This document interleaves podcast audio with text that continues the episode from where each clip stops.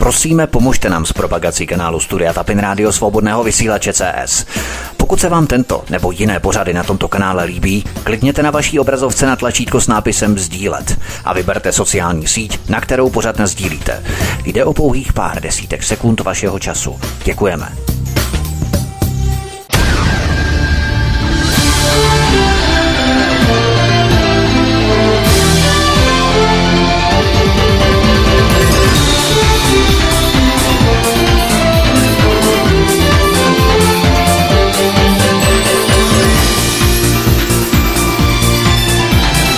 Příjemný, krásný, dobrý večer, dámy a pánové, milí posluchači, od mikrofonu Svobodného vysílače a nebo na kanále Odysea vás zdraví Vítek. Jsme rádi, že jste se k nám připojili i dnes, že jste si k nám našli cestu, protože v dnešním pořadu přivítáme opět po měsíci předsedkyni institutu Alenku Vitáskovou. Alen, vítej, hezký večer, ahoj.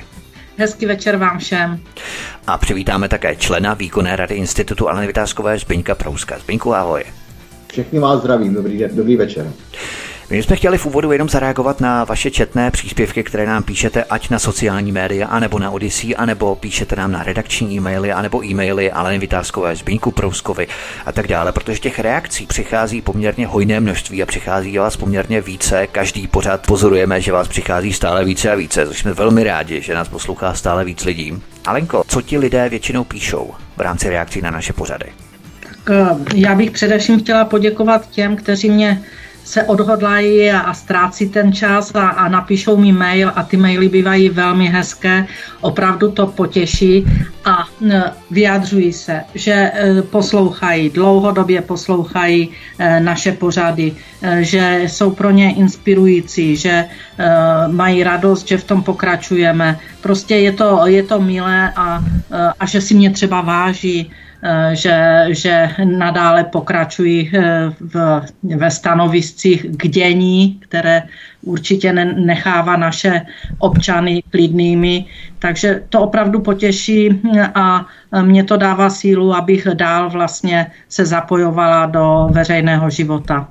Někteří mi dokonce píší, že jim mluvím z duše, tak, takže je, je to příjemné, že máme souznění názorů. Ty jsi na začátku řekla, že lidé ztrácejí čas. Já jsem se už bál a měl jsem strach, že řekne, že lidé ztrácejí čas vůbec s tím, že nás poslouchají. Tak to vůbec není, že ztrácejí čas na tom, že nám píší. Jsme velmi rádi. Zbyňku, tobě také píší lidé na Facebooku, na sociálních médiích třeba nebo e-mailem.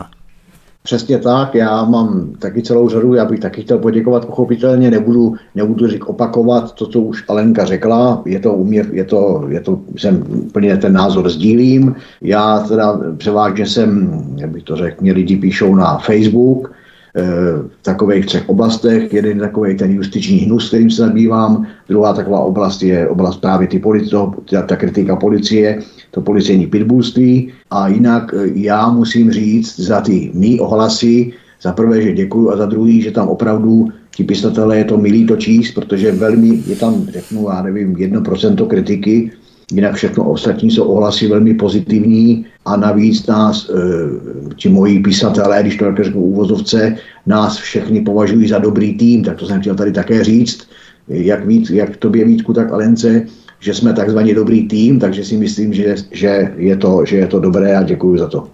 My tady děkujeme jednak všem posluchačům, že nás posloucháte, sdílíte nás, šíříte nás, o to vás milujeme, prosím, a jsme velmi rádi za to a také budeme rádi za jakékoliv vaše redakce i dál. A plynule navážeme na první téma. Alena Vitásková, vláda po týdnu v sobotu ráno schválila snížení valorizací důchodů. Bylo to ale na základě kličky stavu legislativní nouze.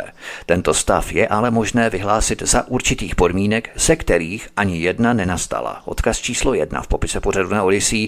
Myslíš, Alenko, že bylo předem jasné, že k tomu musí dojít, protože navíc pětidemolice upravila ten jednací řád právě v tomto kontextu ohledně obstrukcí, které probíhaly velmi legitimně, velmi legálně, řekněme, ale vládu už to zřejmě nebaví, že jim do toho opozice neustále kecá takzvaně, tak upravili právě ten jednací řád. Myslíš, že k tomu nakonec tedy muselo dojít? Já jsem očekávala, že použijí všechny možné, nechci říct legislativní možnosti, protože to není legislativní možnost, to je zneužití té možnosti, aby vlastně ty důchodce ošidili na zasloužených příjmech, které jim náleží a náleží jim podle ústavy. A a dalších zákonů samozřejmě, ale valorizace je podle ústavy. A když se to odehrálo, tak se jenom naplnilo mé očekávání a oni počítají totiž s tím, že se lidé neozvou.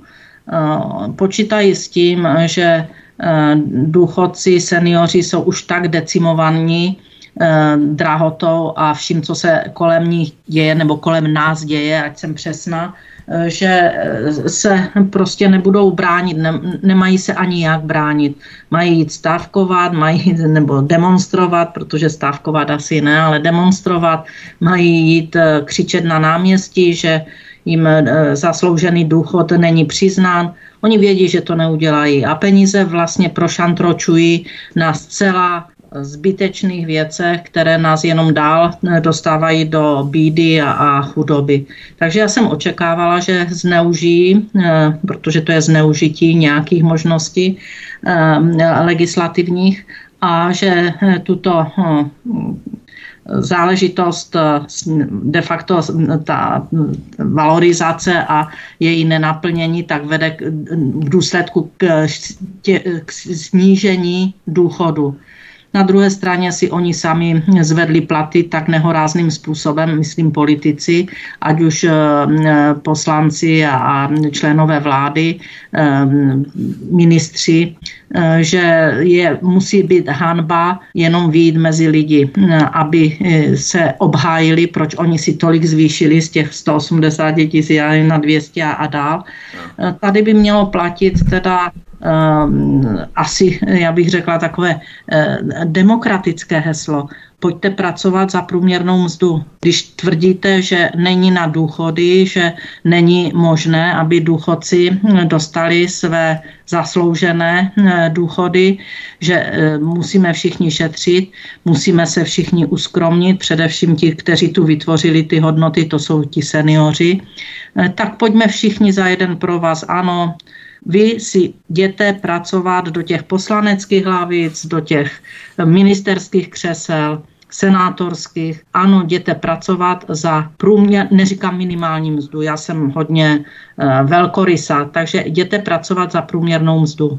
A pak začnu chápat, že musíme šetřit všichni. Ale tady to je úplně opačně. Šetří se na těch, kteří tu hodnoty vytvořili. Ty hodnoty se rozkrádaly třicet let, ty majetky, které byly vytvořeny právě těmi, které dneska chtějí decimovat na nízkých důchodech, na nezasloužené snížení valorizace a vlastně do zneužitím legislativy.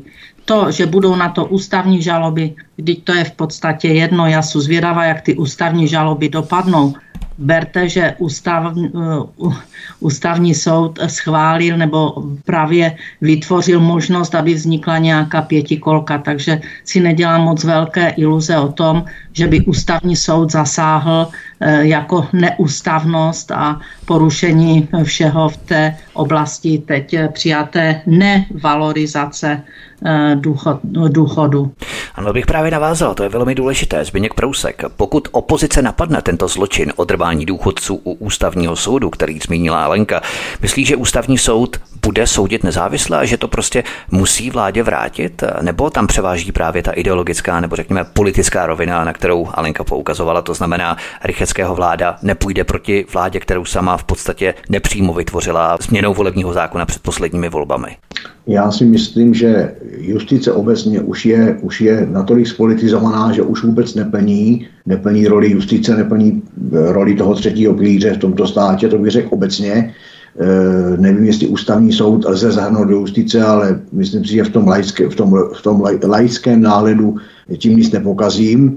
A tím se hned plynule dostávám k tomu, že pokud ústavní soud povede pan Rychecký, tak se myslím, že domožitelnost práva a spravedlnosti v, v zóně okradení českých důchodců s násilním ústavy je, je nemožná. Myslím si, že k tomu, že to bude jen takové divadil, takový divadýlko, takovej image, taková hra na právní stát a jakási hra na uvozovkách demokracii, ale spíš ten právní stát. Takže já bych odpověděl jednoznačně, myslím si, že, že k žádným změnám nedojde, že, jak jsem říkal, pokud tam bude pan Rychetský, je to, jako by to byla pětikolka sama, takže nevidím hmm. v tom žádnej, žádnej, žádnej efekt.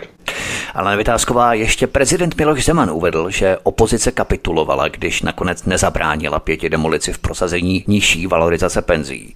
Samotné snížení červnové valorizace Zeman považuje za chybu vládní politiky. Odkaz číslo dva v popise pořadu na Odysea, ale není to ale tak dávno, co stejný prezident Miloš Zeman radil vládě, jak ušetřit peníze ze státní pokladny tím, že se zdaní všechny důchody. To znamená, že důchodcům by měl klesnout reálný důchod o dvacet procent zhruba tím zdaněním. Odkaz číslo tři v popise pořadu na Odysea. Oni si ti bývalí socani fakt myslí, že jsou lidé tak tupí, že si jejich podrazy nepamatují? Tak o to horší je to, že to vyřkl prezident republiky Miloš Zeman, který byl zvolen vlastně lidmi, kteří mu důvěřovali a vesměs to byli asi seniori v té době. O to víc to zarazí všechny, že se takto ke svým voličům nakonec postaví. Vyplývá to možná z toho, že on si neuvědomuje, co to znamená, když má někdo důchod dvanáct tisíc a z toho dvacet procent bude, by měl platit daň. On si asi to nedokáže úplně představit. A nebo si nedokážu zase já vyvodit, jak je možné, že proti svým voličům tímto způsobem šel. Já naopak jsem tvrdý zastánce toho, aby vůbec žádné zdanění a další poplatky pro seniory neplatili, protože aby platili daně z důchodu, na který si za celý život vydělali a přispívali, tak přece to je tak nehorázné okrádání těch nejobyčejnějších lidí, těch, kteří jsme vlastně vytvořili tuto zemi, to nevytvořili ti politici, kteří pak následně jenom prošantročili za těch posledních třicet let určitě. To by vlastně zdaňovali peníze dvakrát, jednou tedy na sociální no, pojištění a podruhé ten důchod samotný. No to, to, je, to je přece šílené. Pak jsem ještě někde zaslechla, že se má znovu seniori, že by měli snad platit i zdravotní ze svého důchodu jako pojištění. Prostě je, je to nehorázné a u prezidenta Zemana mě to opravdu mrzí. O to víc, že ho právě volila ta skupina těch, já bych řekla, chudších občanů naší vlasti a on jim to vrátil tady tímto, že z toho jejich malého důchodu by měli platit ještě daně. Tady je spousta peněz, které se rozhazují vlastně do různých dotací, různých neziskovek, různých podpor nesmyslných a chtějí okrádat důchodce a chtějí je zdanit, ať sníží státní správu, ať sníží uh, počet zaměstnanců ve státní správě, ať sníží jejich odměny a budou mít ty miliardy okamžitě zpátky. A tady já, já s tím prostě nesouhlasím, u ano. prezidenta Zemana mě to mrzí a je to absolutně šílený krok proti občanům vlastní země. Jak si ty, Zbyňku, vysvětluješ tuto dichotomii nebo protichůdnost, kdy prezident Zeman chtěl zdanit všechny důchody, čili by důchodci přišli reálně o dvacet procent a teď se bije v prsa, že je valorizace špatně. Ne, že by nebyla, o tom není řeč, ale že si fakt myslí, že lidé na jeho výroky zapomněli. Já, abych řekl pravdu, já už další dobu panu prezidentu Zemanovi eh, tak nějak nerozumím, velmi lidsky řečeno, řekl bych já... se ztrácím v tom, vždycky si říkám, když jako, tak nějak vnímám jeho postoj a vyjádření za poslední, řeknu, rok, nebo ještě možná na, na, na hranici do Ukrajiny, tak já nevím, jestli je senilní on nebo já, já se v tom prostě ztrácím, ale jak řekla, jak ta Alenka zmiňovala, já si myslím, že jak prezident Zeman, tak i všechny ty takzvaní vrcholní politici, oni kdyby opravdu zkusili mít příjem, já nevím, patnáct, šestnáct, sedmnáct tisíc čistýho za měsíc a z toho měli zaplatit veškeré poplatky, včetně ubytování a stravování, tak oni potom by chápali ty problémy ty, ty, těch širokých mas úplně jinak, než se na ně dívají, dívají z toho jejich postu. Jo, já si myslím, že oni jsou úplně mimo místu, oni jsou úplně mimo realitu. A navíc ještě papouškujou různý ty zahraniční, zahraniční politické proudy a to si myslím, že je špatně. Čili jinými slovy, ono se vždycky říkávalo dřív, že, jak se to říkalo, vodu, vodu káží a víno pijí. Já si myslím, že to je přesně přísloví, který na ty naše politické špičky a bohužel i prezidenta Zemana, protože já jsem mu ze začátku, když byl zvolený, já jsem dokonce i volil na prvním kole a myslím si, že, že fakt jako hodně lidí zklamal a mě teda osobně zklamal strašně moc. Nečekal bych od něj takové, takovéto postoje, takové pro, asociální a protilidové postoje, zrovna právě od něj. Od ty pětikolky, tam je to jasný, tam je to cíl, tam je to zadání, tam to jsou noty. Ale u prezidenta Zemana bych to nečekal a strašně mě s tím jakoby zklamal a v podstatě on to jakoby, on se nekončí, ale i kdyby nekončil, tak jak se říká lidově, nebyl by to můj prezident.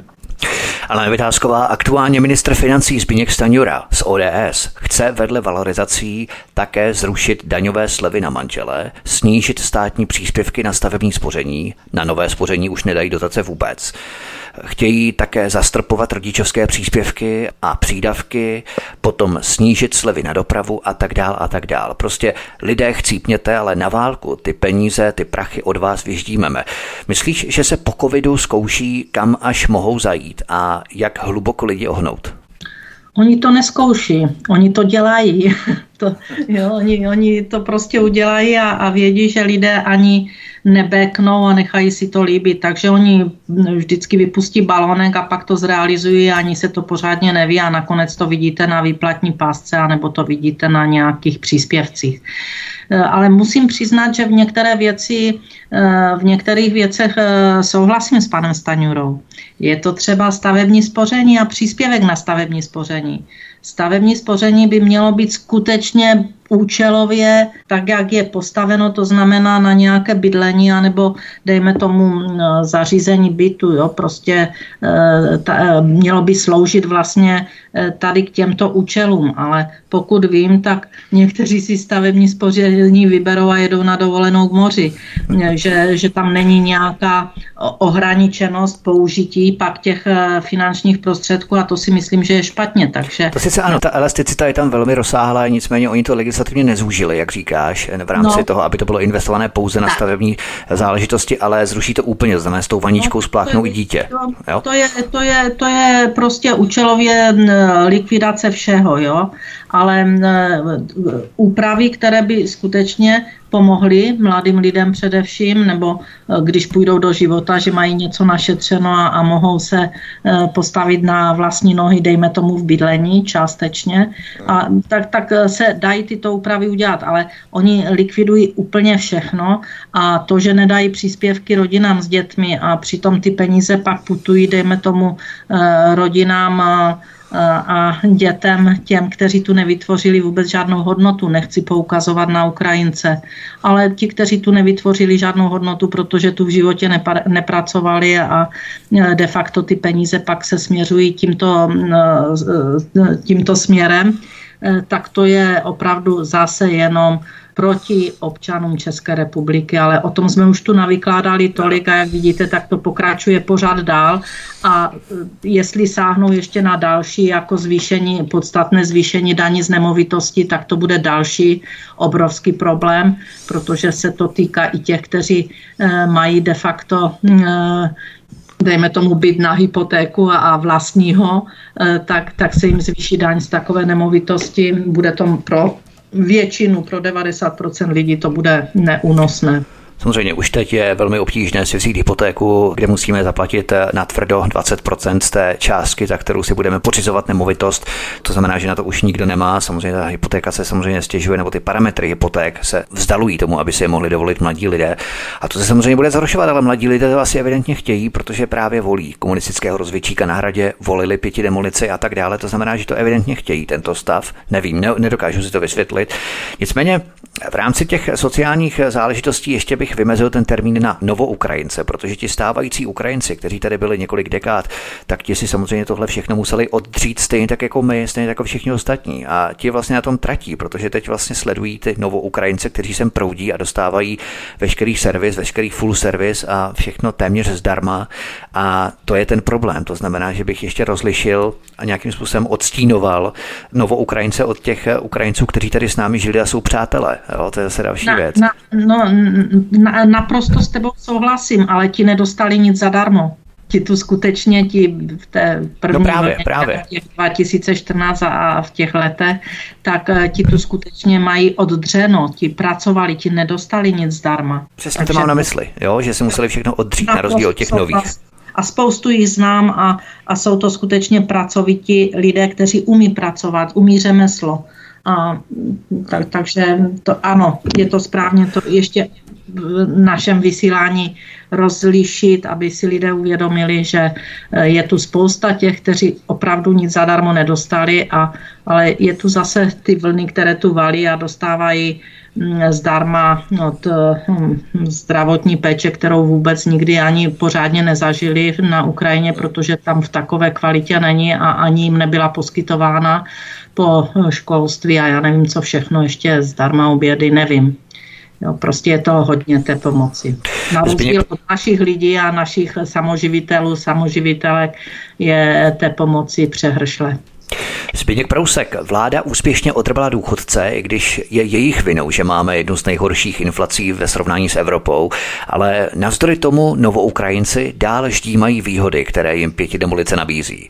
Například jedné Ukrajince na účtu přistálo přes jedna celá tři milionu korun jako příspěvky na solidární domácnosti. Žádosti o peníze přitom podávali lidé z Ukrajiny. Peníze vyplatilo jedenáct úřadů práce po celé zemi, všechny na jeden účet, ke kterému měla přístup daná Ukrajinka ze Zlína. Ta pak podle své výpovědi peníze posílala po řidičích autobusů na Ukrajinu. Odkaz číslo čtyři v popise pořadu na Odysea. To rozhodně není žádný exces, protože z této nepřehlednosti těží hromada novoukrajinců, zatímco původní Ukrajinci, se kterými máme, řekl bych, až nadstandardní vztahy s mnohými, si tohle všechno museli oddřít, jak jsme říkali doslova. Co na to říkáš? Čeští důchodci asi takovéto možnosti nemají, že? Tak, je to, je to hrozný, co jsi tady, co jsi tady řekl nahlas, tak je to, pro mě je to hrozný, ale není to pochopitelně, jak ty říkáš, žádný exces, je to, je to bohužel, řekl bych, možná, možná pravidlo. Já si myslím úplně, zastřešil bych to tím, že je smutný, co se tady děje, jak se tady právě, jak je takovým tím, jak bych to řekl teďka, nejaktuálnějším problémem je právě to okradení těch důchodců, a těch problémů je pochopitelně celá řada. Já bych to taky nazval, že to je likvidace, likvidace úplně všeho a všech v přímém přenosu.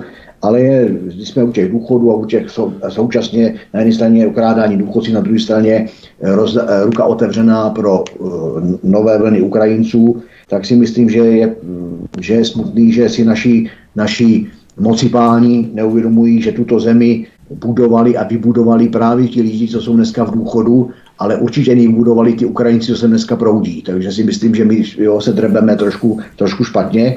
To je jedna věc. Druhá věc je, bude to tady tak dlouho. Jinými slovy, vláda si vůči lidem dovolí to, co jí lidé dovolí, čili každý, každý z toho lidce mu dovoleno. A bohužel, když jsme takový ovčín, a ty si to tam taky myslím, že zmiňoval, nebo Alenka, nebo možná, že oba, mně kolikrát připadá, že ti lidi se tady opravdu chtějí mít špatně. Mně to připadá, že ti lidi jsou jak, jak vyfetovaný, jak prostě úplně nějakým rauší.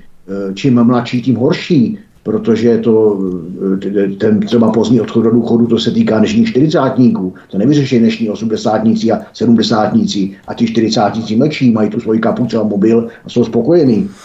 Takže si myslím, že to je špatně. A co se týče ty tvý, ty tvý, e, toho příběhu, nebo jak by to řekl, vůbec jak to nazvat, jo, o ty Ukrajince a tak dále, já si myslím, že to je jedna, jeden střípek z celého toho zkaženého, prohnilého systému. Objektivně bych tam viděl problém celý té slavné elektronizací, protože pořád dokola slyšíme o elektronizaci, digitalizaci a tak dále, datové schránky a, a různý tyhle ty přiblbliny. jenom podle mě to nemá jiný, jiný účel a rád bych se před, nechal přesvědčit o tom, že to myslí, že to říkám špatně, ale je, podle mě to je jenom o tom, aby se to nechalo všechno šmírovat a sledovat, aby prostě naťuknutí enter každý momentální úředník věděl jakoukoliv komunikaci, konverzací, znal celý elektronický svět kolem toho či onoho člověka. Ale šmírovat nás, to je právě proti nám šmírovat ten systém. Šmírovat nás, to si myslím, no. Že je úplně základní. Já jsem to koukal, odbočím tady, ale to je k tématu. Na, tak, na starý americký film, jak tam, to je Vražda na psala, tam ta Jessica, ta herečka, která ji teda hraje úplně špičkově. Jessica pochopitelně všecko ví, všemu rozumí, ale to tady nechám teďka stranou. Ale je o tom, že tam, ona tam někam šla do nějaký, v rámci Spojených států, do nějaký, do nějaký části, části, do nějaký země a zaplatila platební kartou a tajné služby okamžitě věděli, kde je a okamžitě ji vystopovali a začali s ní následně komunikovat. Trvalo to několik vteřin. Takže to, to tady dávám jako takový příklad, abych jako to správně usměrnil, nebyl široký. Čili ta elektronizace, digitalizace, to je prostě podle mě zhouba a o to větší zhouba to bude, až to jednou všechno klekne, až to nebude fungovat a bohužel ta, ta naše společnost nebo ta, ta v uvozovkách úřední společnost nebo ten, ta státní politika vůbec není připravena na nějaké záložní řešení, takže tam, kde dřív byla, byla tužka a papír, dneska máme digi, digi, digi a ono, to, ono žádný strom neroste do nebe. To je jedna věc. Druhá věc, ta digitalizace ukazuje, ukazuje na, na to, že je ideální, ideální zónou pro, pro provádění podvodů. Ono to je i ta otázka všech ostatních podvodů, to není jenom tady ta Ukrajinka. Uh, takže a na, navíc dostáváme se k tomu, že ty, z jedné strany tlačíme na digitalizaci, digitalizaci, digi, digi, digi a z druhé strany ty, tu, ty podvody, které tam pochopitelně se šířejí, pořád denně čteme, obden, čteme články o podvodech na účtech a tak dále a ta naše policie to nezvládá, stát to nezvládá, takže z jedné strany se hrneme do digitalizace, z druhé strany neumíme řešit, řešit ty rizika, které z té digitalizace vyplývají a tady to je jeden příklad, ta Ukrajinka z toho Zlína, jak si posílala peníze na Ukrajinu po těch řidičích autobusů a tak dále, dokonce snad třináctkrát nebo kolikrát. Ale člověk by byl náchylný věřit tomu, že ten systém bude přehlednější, ale těch případů se množí daleko více. Zbyňku, měli bychom to zkrátit, protože si zahráme písničku. Co k tomu máš ještě na závěr, k tomuto tématu? Já si myslím, že, že ta, na závěr tady k tomu tématu řeknu, že Ukrajiniz, ukrajinizaci vidím jako velmi nebezpečný prvek a mor společnosti.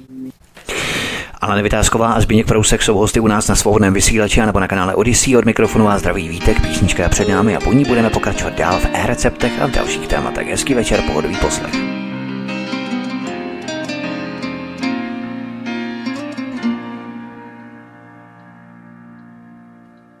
Stále sa niečo začína, každý deň sa niečo končí. Tieňou z toho patrí nám, tu sa s úsvitom strácajú. Preto túto hru hrám sám. Viem, že mám, kým ešte nemám. Môžem sa zmýliť v každej z tých zvláštnych ciest, vystúpiť na každom lákavom nádraží. Kým som sám, vlastním všetky práva, mince svojich slov. Kým som sám, ešte stále má čo lákať. Kým som sám, sám so štítom čistým, zatiaľ stále viem. Kým som sám, môžem prekročiť svoj deň.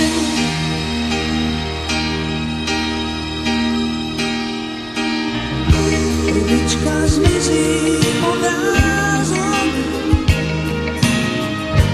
človek stále niečo stráca. Kladú mu tisíc otázok, kým som sám, žijem pre všetkých priateľov. Kým som sám, vlastním všetky práva, mince svojich slov.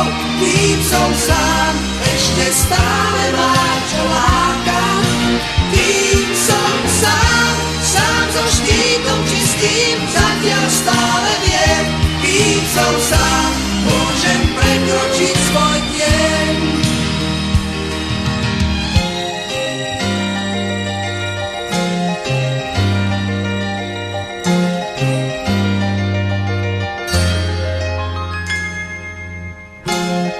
život s námi krása, stále mě přestrácáš, věci sny a dávné lásky.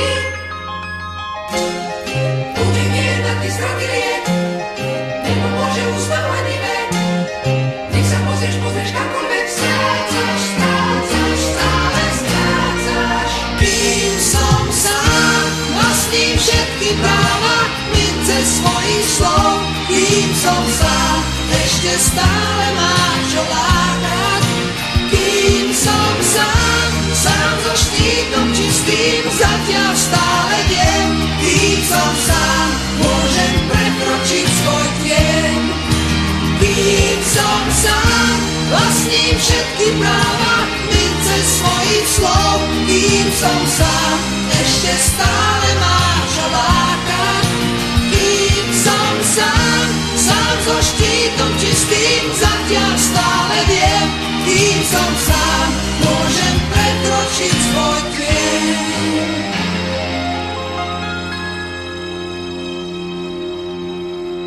Od mikrofonu Svobodného vysílače a nebo na kanále Odysea vás zdraví Vítek. Spolu s námi našimi hosty zůstávají stále předsedkyně Institutu Aleny Vitásková a člen výkonné rady Institutu Aleny Vitáskové Zbyněk Prousek. Alena Vitásková, e-recepty budou platit i v zahraničí. Své léky tak snadno seženeme i v cizině. Odkaz číslo pět v popise pořadu na Odysea. Myslíš, že to bude platit i v Kyjevě, že bychom si tam třeba dojeli pro Panadol? Tak pokud to bude v Evropské unii, tak to v Kyjevě platit nemůže. Nicméně, ta, nicméně tady je možné všechno.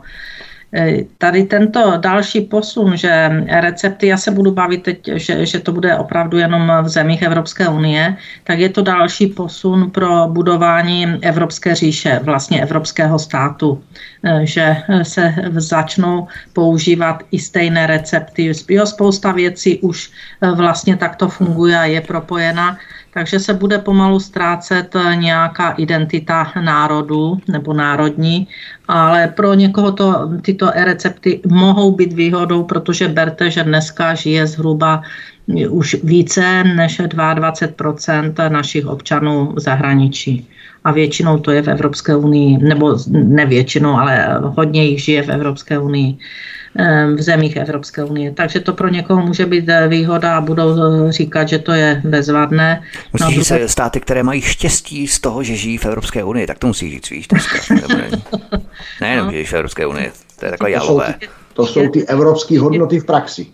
Ještě, ještě, štěstí v neštěstí, no, to uvidíme do, do roka a do dne. Lomikar, jak řekl.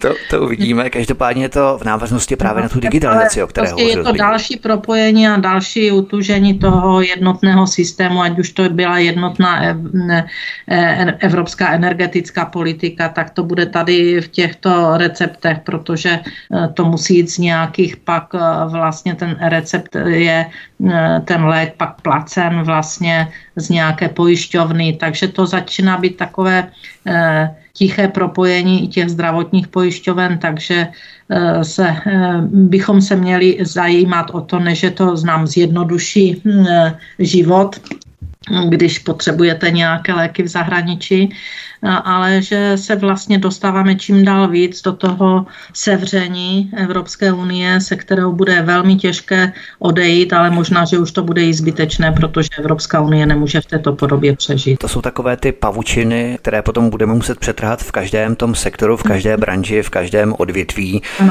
Nějakým způsobem přetrhat ty jemné pavučiny, ty různé ty sítě, kterými jsme navázaní na tu Evropskou unii. Ano, ano, ale já k tomu ještě dodám, jo, tady ty jemné pavučiny, jemné sítě, jak jsi to krásně nazval, tak to je třeba ta pomyslná výhoda pro občana, který, který řekne, je, to je super, jo, já mám recept, jasně, doktor jasně. Mě ho pošle, já si to můžu někde, já nevím, v Itálii na někde u pláže si to jít vyzvednout, jo, tam, kde jsem zrovna na dovolené, to je super.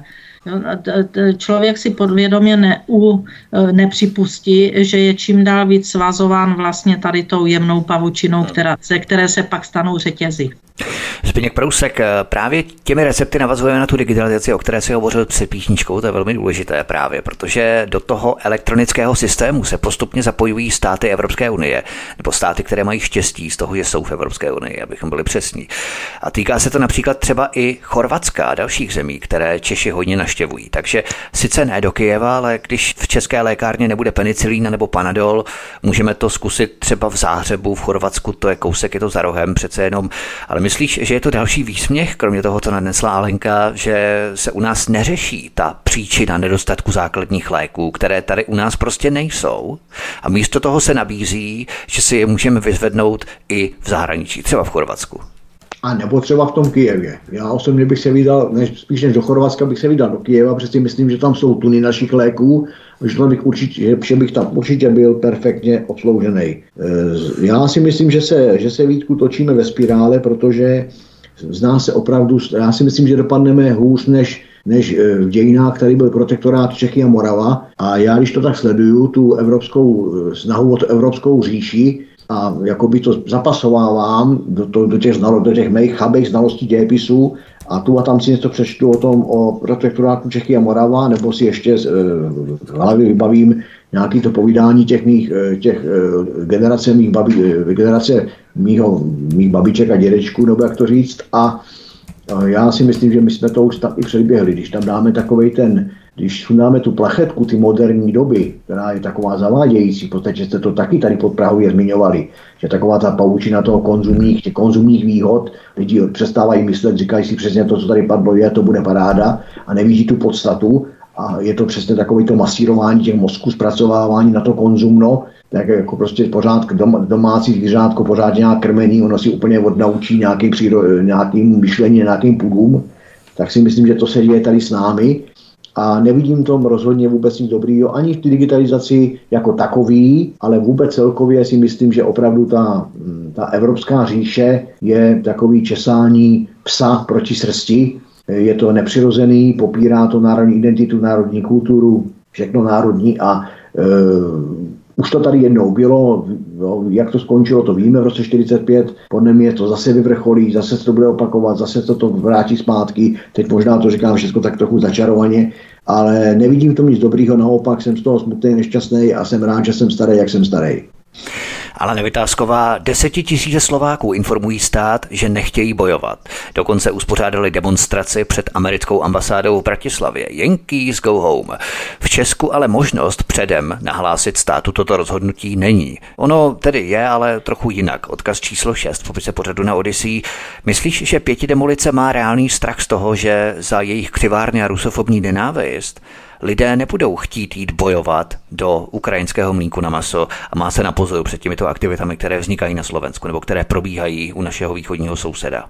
Tak podívejte, i u nás de facto v České republice se různé takové podprahové věci dějí, protože se je zákon o mobilizaci, který je upravován, aby mohl a je zájem, aby byl schválen vlastně bez parlamentu nástup na vlastně odvedenců podle kategorizace nějaké.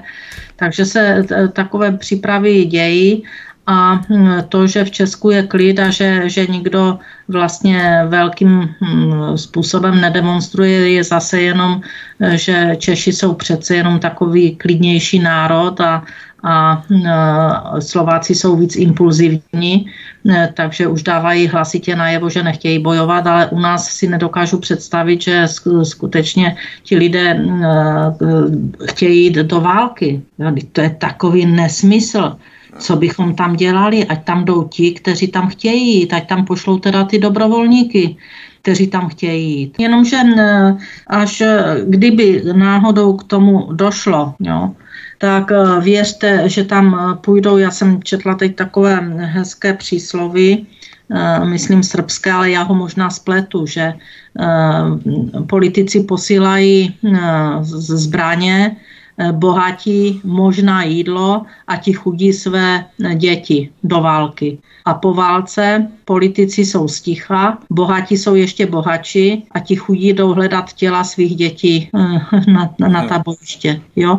Takže to je úplně jako do, to přísloví je zhruba takové, ale je naprosto pravdivé, tak ať si někdo nemyslí, že tady tito lumeni půjdou do války, oni už mají, nebo půjdou bojovat. Víte, jaká je tam životnost toho kluka nebo holky, kteří tam jdou? Pár minut, možná, že hodina. Víte, jakým způsobem vlastně má proběhnout pak mobilizace, no nepůjdou všichni, oni už si dělají výjimky, že nepůjdou poslanci, senátoři, já nevím, vlády, hejtman, no prostě tisíc ano, ten praný výjimek. zákon, ten vyhlásil praného zákona. Ano, ano, ale, ale tisíce výjimek už teď a dokážete si představit, když by skutečně k té mobilizaci došlo, tak by brali opravdu jenom ty obyčejné nás, lidi, naše děti, protože tady ti by měli ti lumeni, by měli všichni výjimky a jejich děcka by byly možná někde v Barmě a dělali, já nevím, nějakou záslužnou činnost z našich peněz v zemi, o které ani pořádně nevíme a prosazovali by tam lidská práva. Ale ti by nešli do tady tohoto střetu, takže ti lidi by si to měli konečně uvědomit, že tady se už bojuje o jejich děcka, o naše životy, o životy našich dětí, ne životy dětí tam těch politiků, kteří to vymýšlejí. Ti si myslí, že se uchrání, ale pokud se spustí velká válka, nejenom, jak jsem slyšela možná někoho z vysokých představitelů státu, že dochází lidské zdroje na Ukrajině, tak musíme i v tomto pomoci, tak ať tam jde. Já nebráním nikomu, nebudu stát v cestě, když tam někdo chce jít zabíjet. Prostě zabíjet zase nevinné lidi, protože se zabíjejí nevinní. Ti, kteří se zabíjejí, tu válku nechtějí. To je velmi potřeba říct a velmi potřeba to stále zdůrazňovat. Já nevím, jak jsi hovořila o těch bohatých, tak já si vždycky bavím tu velkou kapsu a ty politiky jako toho autistu, jak si psala v tom těch solárních baronech, a to přesně oni, přesně oni štvou a nejvíc ženou do války, jo, tyhle typy. Jo. Zbyněk Prousek, v tom branném zákoně je uvedené, že je možné odmítnout mimořádnou službu z důvodu svědomí nebo náboženského vyznání. To je možné učinit patnáct dní po vyhlášení ohrožení státu anebo válečného stavu. Neobáváš se, že pěti demolice bude chtít i tuto možnost nějaké novele odstranit? Já se obávám toho, že pokud bude demolice u moci, tak tady nezůstane kámen na kameni. Protože si myslím, že prostě ať, ať tady diskutujeme jakoukoliv oblast, pořád se dostáváme k tomu, že prostě tady ta vláda snad tady horší nebyla, od roku čtyřicet pět tady horší vláda nebyla a myslím si, že ten její likvidační cíl postavený na tom českým ovčínu je opravdu, opravdu zřejmej a já bych řekl už dokonce očividnej v pravým slova smyslu.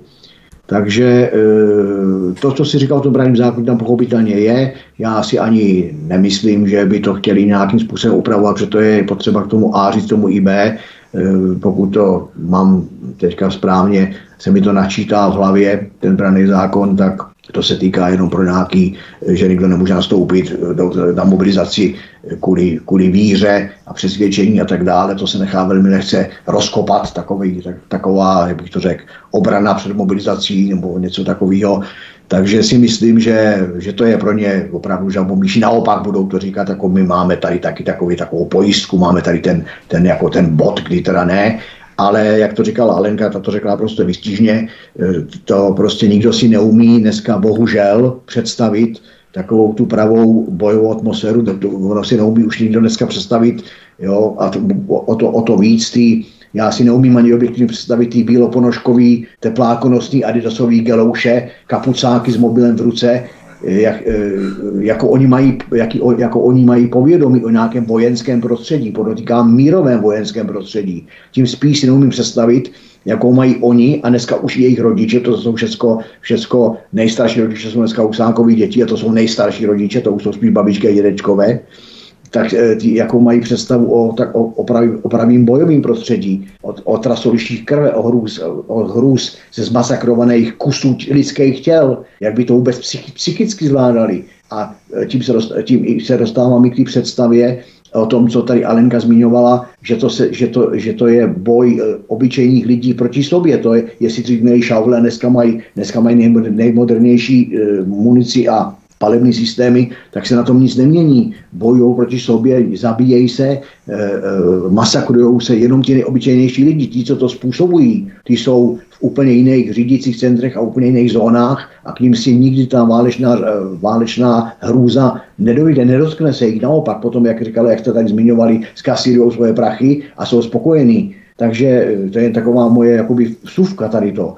Další věc je, jak jste tam zmiňovali ty Slováci, já si myslím, že Alenka správně řekla, že Slováci jsou opravdu akčnější a v tom, v tom, v tom ohýbání hřbetů jsou daleko opatrnější než Češi. Já bych dokonce tím pádem řekl, že jsou Slováci v tomto případě, a nejenom v tomto případě, mnohem chytřejší než jsou Češi, bohužel. Jo, ale já bych to uzavřel tím, že, že v jakýkoliv válce nevidím vůbec žádný smysl, tím spíš, že se bavíme o roce dva tisíce dvacet tři, nejsme v roce patnáct set, šestnáct set, sedmnáct set a tak dále, ale bohužel ta doba se opakuje ve spirále, dějiny se vždycky opakují, jak vždycky dvě, obě generace, jak to různě povymírá, tak ta myšlenka nebo ta idea ty hrůzy války z těch lidí jakoby vyprchá a proto ta válka přichází na scénu znova, je to já říkám teda, za vším říkám slovo bohužel, ale já nevidím ve válce vůbec žádný smysl a tím spíš ve válce, ve válce jiný než obraný. A tady ti naši váleční štváči, typu paní Černochová, nebo pan, jak tam pan Řehka řechtá, pan generál Řehka, náčelník generálního štábu, tam něco řechtá, že v první minutě budeme bojovat, ať já si myslím, že mu nikdo nebrání, že může jít. Dál si myslím, že bych, že bych apeluju na to, aby všichni voliči pana generála Pavla, aby jsme jim v rámci mobilizace eventuálně dali přednost, aby tito voliči měli přednost, aby v těch frontách zapsáních se k odvodům klidně ať nám předběhnou. Já si myslím, že mají na to právo plný morální i lidský. Takže já si myslím, že jakákoliv válka v imperialistickém zájmu, v zájmu imperialistických choutek a tak podobně je o to hnusnější. Já rozhodně jsem proti jakýmkoliv válčení, kdyby někdo chtěl tady mír, tak by o tom jednal, ale je jasně vidět, že tady je, je nám vnucovaná myšlenka války a je smutný, že řadový ovečky jako nechtějí vidět, nechtějí vidět vůbec tu, ano. ten dopad, který z toho může být. Všechno. Jak řekl jeden mainstreamový novinář, tak on se nechal slyšet, že mír je kódové označení pro fandění Kremlu. Tak to myslím, že je vše vypovídající a výmluvné natolik, abychom si učinili obrázek o nich. Nicméně Alena Vitásková, Jaroslav Popelka z holešovské výzvy byl odsouzený za prý šíření falešné zprávy. On žádal policii, aby byla odstraněná vlajka Ukrajiny umístěná před úřadem vlády i na dalších veřejných místech, aby policie zjistila viníky a předala je orgánům činným v trestním řízení. Odkaz číslo sedm v popise pořadu na Odysea. Ukrajinská vlajka visela třeba i na Karlštejně, visela na různých místech, tedy co je trestného na tom chtít, aby tam nevisela vlajka žádného cizího státu, se kterým se vláda aktuálně kámoší. Je to klasická msta podle tebe? Tak to, že to je klasická msta, to je bez diskuze, ale pan Popelka byl pro nás sledován i v bývalém režimu, myslím za komunistů, jestli, se, jestli je to ten sám pan Popelka, já no, věřím, že ano. Tak, takže on byl pronásledován i v komunistickém režimu, protože nesouhlasil s mnohými kroky, které považoval, že, že nepatří, jsou nepatřičné a dával to hlasitě najevo své stanoviska, takže byl perzekuován i v té době. No a nyní dává najevo to, co považuje, že je v rozporu se zákony a když toto sdělí, tak je pak odsouzen, no tak to už uh, vidíte, kam jsme se to dostali. Dostali jsme se zase do situace nebo do doby, která tu byla před revolucí, před rokem osmdesát devět. Prostě nepohodlní lidé se zavírají. Zbyněk Prousek, Jaroslav Popelka, jak nadnesla Alenka, byl vyslýchaný a také předvedený státní bezpečnostní S T B v letech osmdesát osm osmdesát devět před revolucí, čili je tu patrná ta linie protikomunistického odboje. Právě to je na tom příběhu pozoruhodné, že oni ho nemohou označit za dezoláta ruského švába, protože se pohyboval v podstatě v jejich řadách, v tom protiruském odboji, že? Před tou revolucí osmdesát devět. A teď kritizuje to samé, v podstatě okruhem se vracíme k tomu totalitnímu úchopu moci. On se nenechal ohnout ani dnes a vidí, jakým směrem probíhají ty agendy dnes.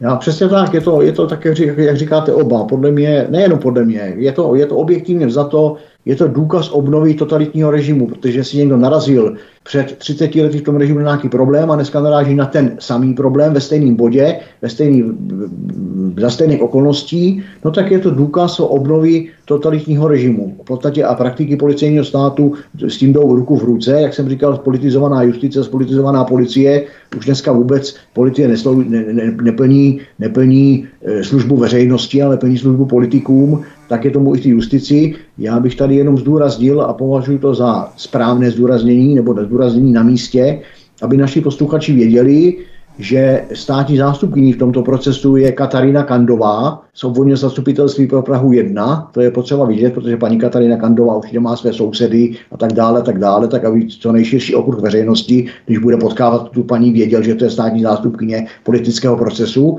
A další věc, že předsedou Senátu byl soudce Lukáš Svrček. Ne Cvrček, ale Svrček. E, takže to si myslím, že je dobré, aby veřejnost věděla, už jsme minulé a my předminulé a předpředminulé říkali, že vždycky je potřeba jít na to jít konkrétně, na tyhle ty kauzy, tak já se tady snažím být maximálně konkrétní. Já osobně, než bych, e, kdybych dělal státního zástupce nebo soudce a měl soudit, soudit anebo posuzovat, žalovat politickou kauzu, tak radši dám výpověď, ale to jsme někde úplně jinde. Já bych tady ještě zdůraznil větu pana Popelky, protože pan Popelka se některých aktiv účastnil i některých spoluprací v rámci I A V, i, i se mnou nějakým způsobem spolupracoval.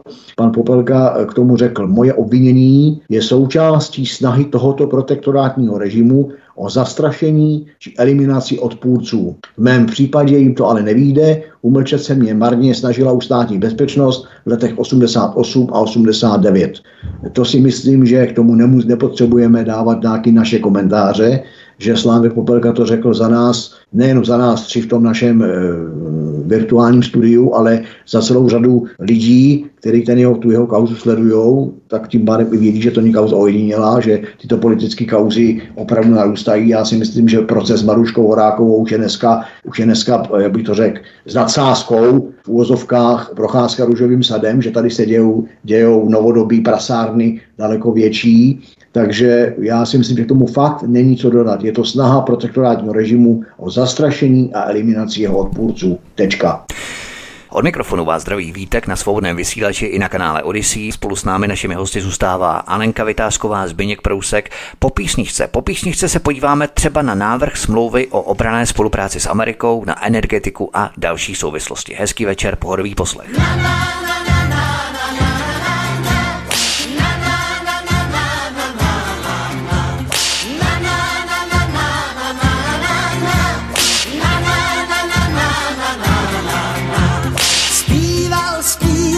Potulný hráč, ráno se smálo, zmizel pláč.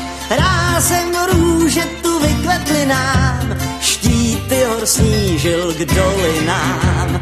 Písní jak sítí nám pochytal smůlu, požehnal úlům, pak z říčky pil. I když zůstal jen několik chvil, písničku svou nás naučil. Na, na, na, na.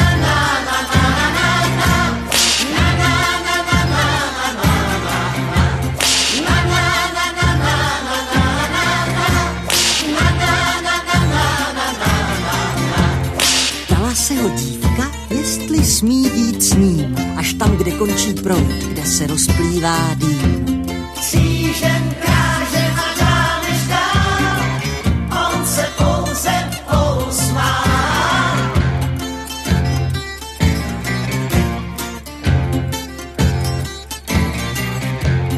Bloumám, bloumám, jen vítr víkám, dál raději půjdu krajem sám. Spávám v trávě a z rosy mám plášť, to mladým dívkám vadí zvlášť. Zítra zas půjdu dál do jiných končin, kdo ví, kde skončím pouť únavnou. Zpívám píseň tu svou neměnou, jen radost je mou odměnou. Na, na.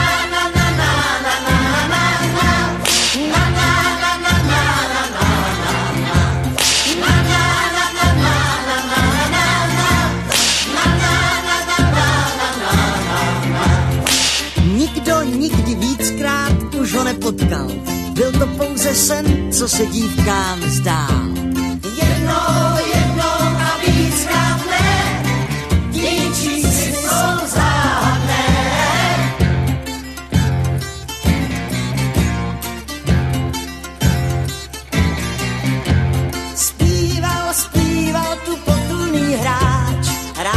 Se smálo zmizel pláč, rázem růže tu vykvetly nám, štíty hor snížil k dolinám. Písní jak sítí nám pochytal smůlu, požehnal úlům, pak stříčky pil. I když zůstal jen několik chvil, písničku svou nás naučil. Na, na, na, na, na, na, na, na, na, na, na.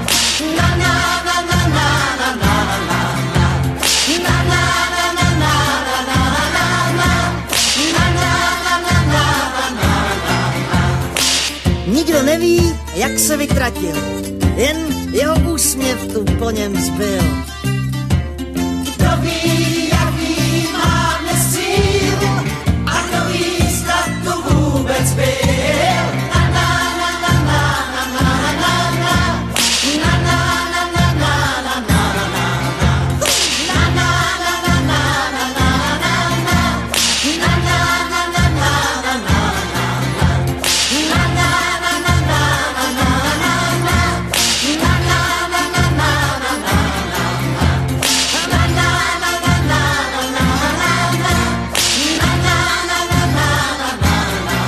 Mikrofonu svobodného vysílače anebo na kanále Odysea vás zdraví Vítek. Spolu s námi našimi hosty zůstává Alena Vitásková, předsedkyně Institutu Aleny Vitáskové, a také Zbyněk Prousek, člen výkonné rady Institutu Aleny Vitáskové.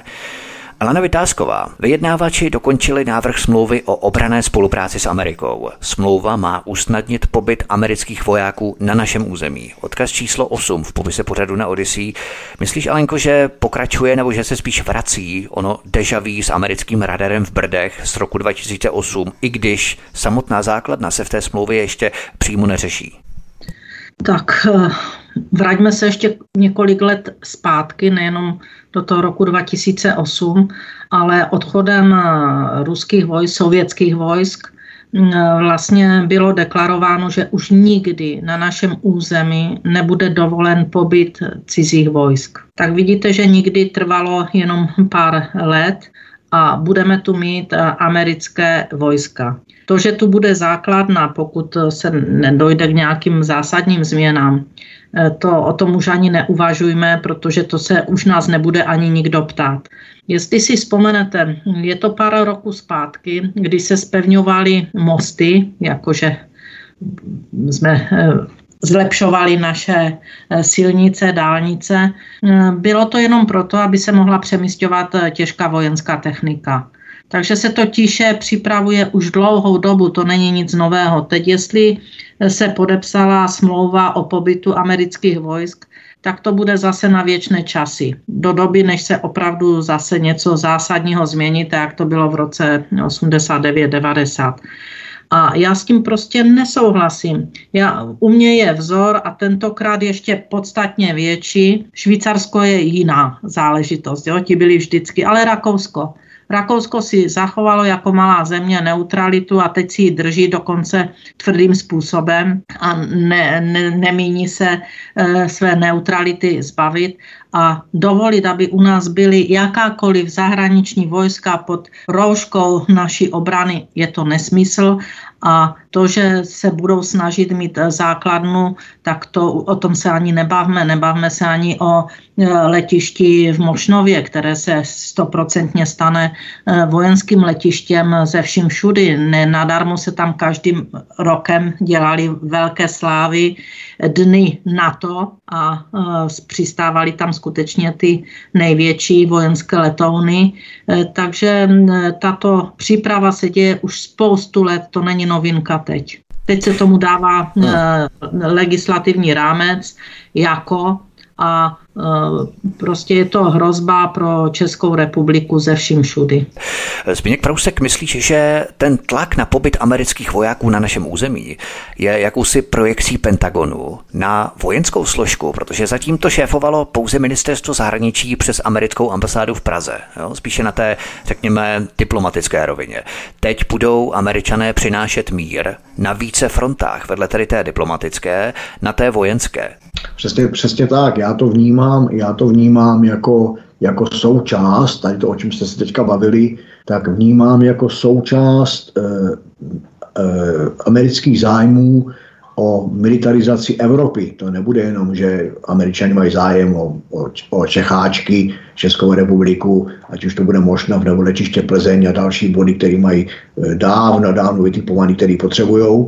Já si myslím, že v podstatě dochází k tomu, anebo si umím představit, že dochází k tomu, že je celá, že tam Američanama je celá Evropa znásilňovaná. Já si dokonce umím představit takovej, takovej, jak bych to řekl, pseudomodel, že Evropská, Evropskou unii ve, fi, ve finále zanikne a sežere jakási americká okupace. Já to teďka říkám strašně, strašně, jak bych to řekl. A naprosto laicky, řekněme. Tak, tak, naprosto hmm. laicky. Děkuju, děkuju, že jsme vytáhli naprosto laicky. Ale umím si, umím si to představit, protože tak jako těm Američanům vadilo eventuální spojení mezi Německem a Ruskem, obchodní, který přerostlo v ideální obchodování téměř ze vším, tak si myslím, že tím se otevřeli takový ty vrata, jo, předčasně se otevřeli ty vrata toho amerického zájmu, tu Evropu sežrat, když to takhle, když to takhle řeknu.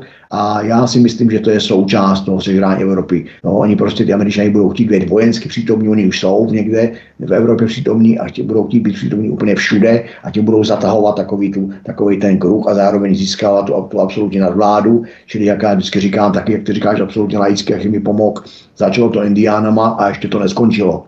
Takže já si myslím, že opravdu není tady o čem mluvit a že, že i ta Evropská unie ustupuje těm zájmům Ameriky a to, co tady teďka se děje, tak je, jak říkala Alenka, zmiňovala, je připravená politika, protože politika se opravdu dělá na patnáct až třicet let dopředu, takže si myslím, že to není momentální vývod, ale to pečlivě připravená vojenská strategie Pentagonu.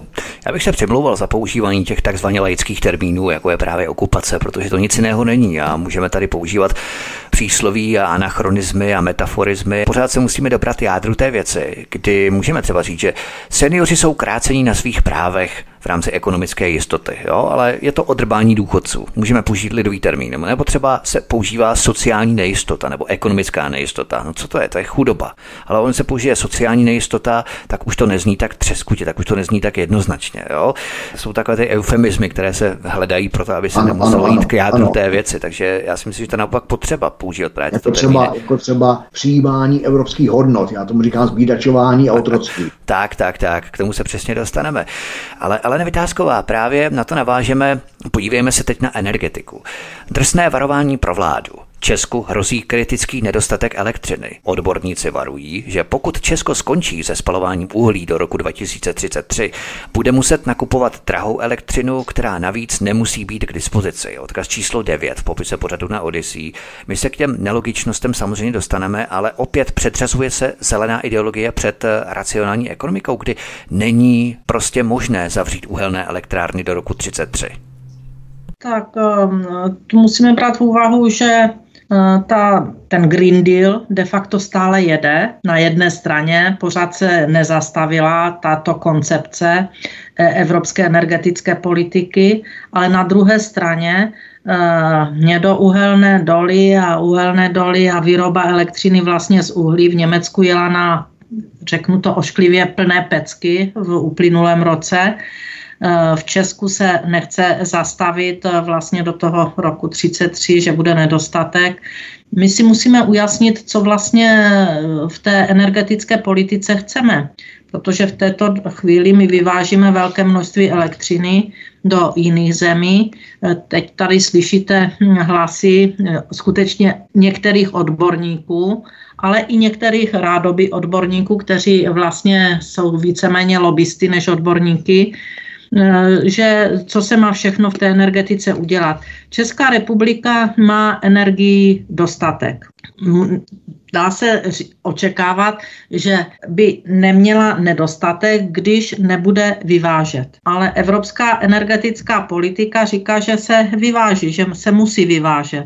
Takže si musíme říct, co vlastně bude dál, jestli budeme spalovat uhlí, vyrábět elektřinu a vyvážet, protože pro vlastní spotřebu si musíme říct, kolik budeme potřebovat. Vidíte, že kolik firem vlastně šlo do bankrotu, přestalo vyrábět, končí dokonce velká část automobilového průmyslu, který se pravděpodobně bude stěhovat buď to do Číny, anebo Indie, nebo prostě tam, kde je levnější výroba. A to nejsou jenom automobilky, je to celá řada dalších firem, která v letošním roce ten pád vlastně probíhá stále od loňského roku. A ten nedostatek energií si nemyslím, že bude tak masivní, protože tu výrobu už tu do Česka nikdy v tom velkém nedostaneme zpátky. A pokud má dál pokračovat ještě výroba elektřiny z uhlí a budeme ji vyvážet, tak si myslím, že je to nějaké lobby a zájem prostě v této oblasti umožnit další výrobu elektřiny z uhlí, ale není to záležitost zajištění energií pro Českou republiku, ale pro biznis. Na to bych právě navázal, protože experti radí, v tom článku se uvádí, že experti radí nedovážet víc než deset procent roční spotřeby. Česko proto musí stavět nové elektrárny i energetická úložiště a posilovat přenosové kapacity. To ale přece nemá vůbec žádnou logiku, protože momentálně, jak si říkala, elektriku vyvážíme a zpětně za horentní sumu nakupujeme na burze, plus elektrárny, které máme, plně vystačí k pokrytí naší celonárodní spotřeby, ne? No tak já si myslím, že jsem to řekla celkem jasně, že se jedná o biznis, že to je lobismus a pokud se nevyhraníme proti evropské energetické politice, což je do jisté míry i velká část Green Dealu a nebudeme víceméně ne víceméně, ale méně solidární s těmi, kteří tu naši levnou v této chvíli vyráběnou elektrickou energii pak obchodují dál, Bůh ví kde, v zahraničí, tak se budeme točit stále dokola, takže je to spojená nádoba. Buď to si musíme nastavit vlastní energetickou politiku ze zájmy nejdřív národními zájmy a pak teprve ty další, dejme tomu solidarita se zeměmi, kde té elektrické energie bude nedostatek, ale až na druhém místě.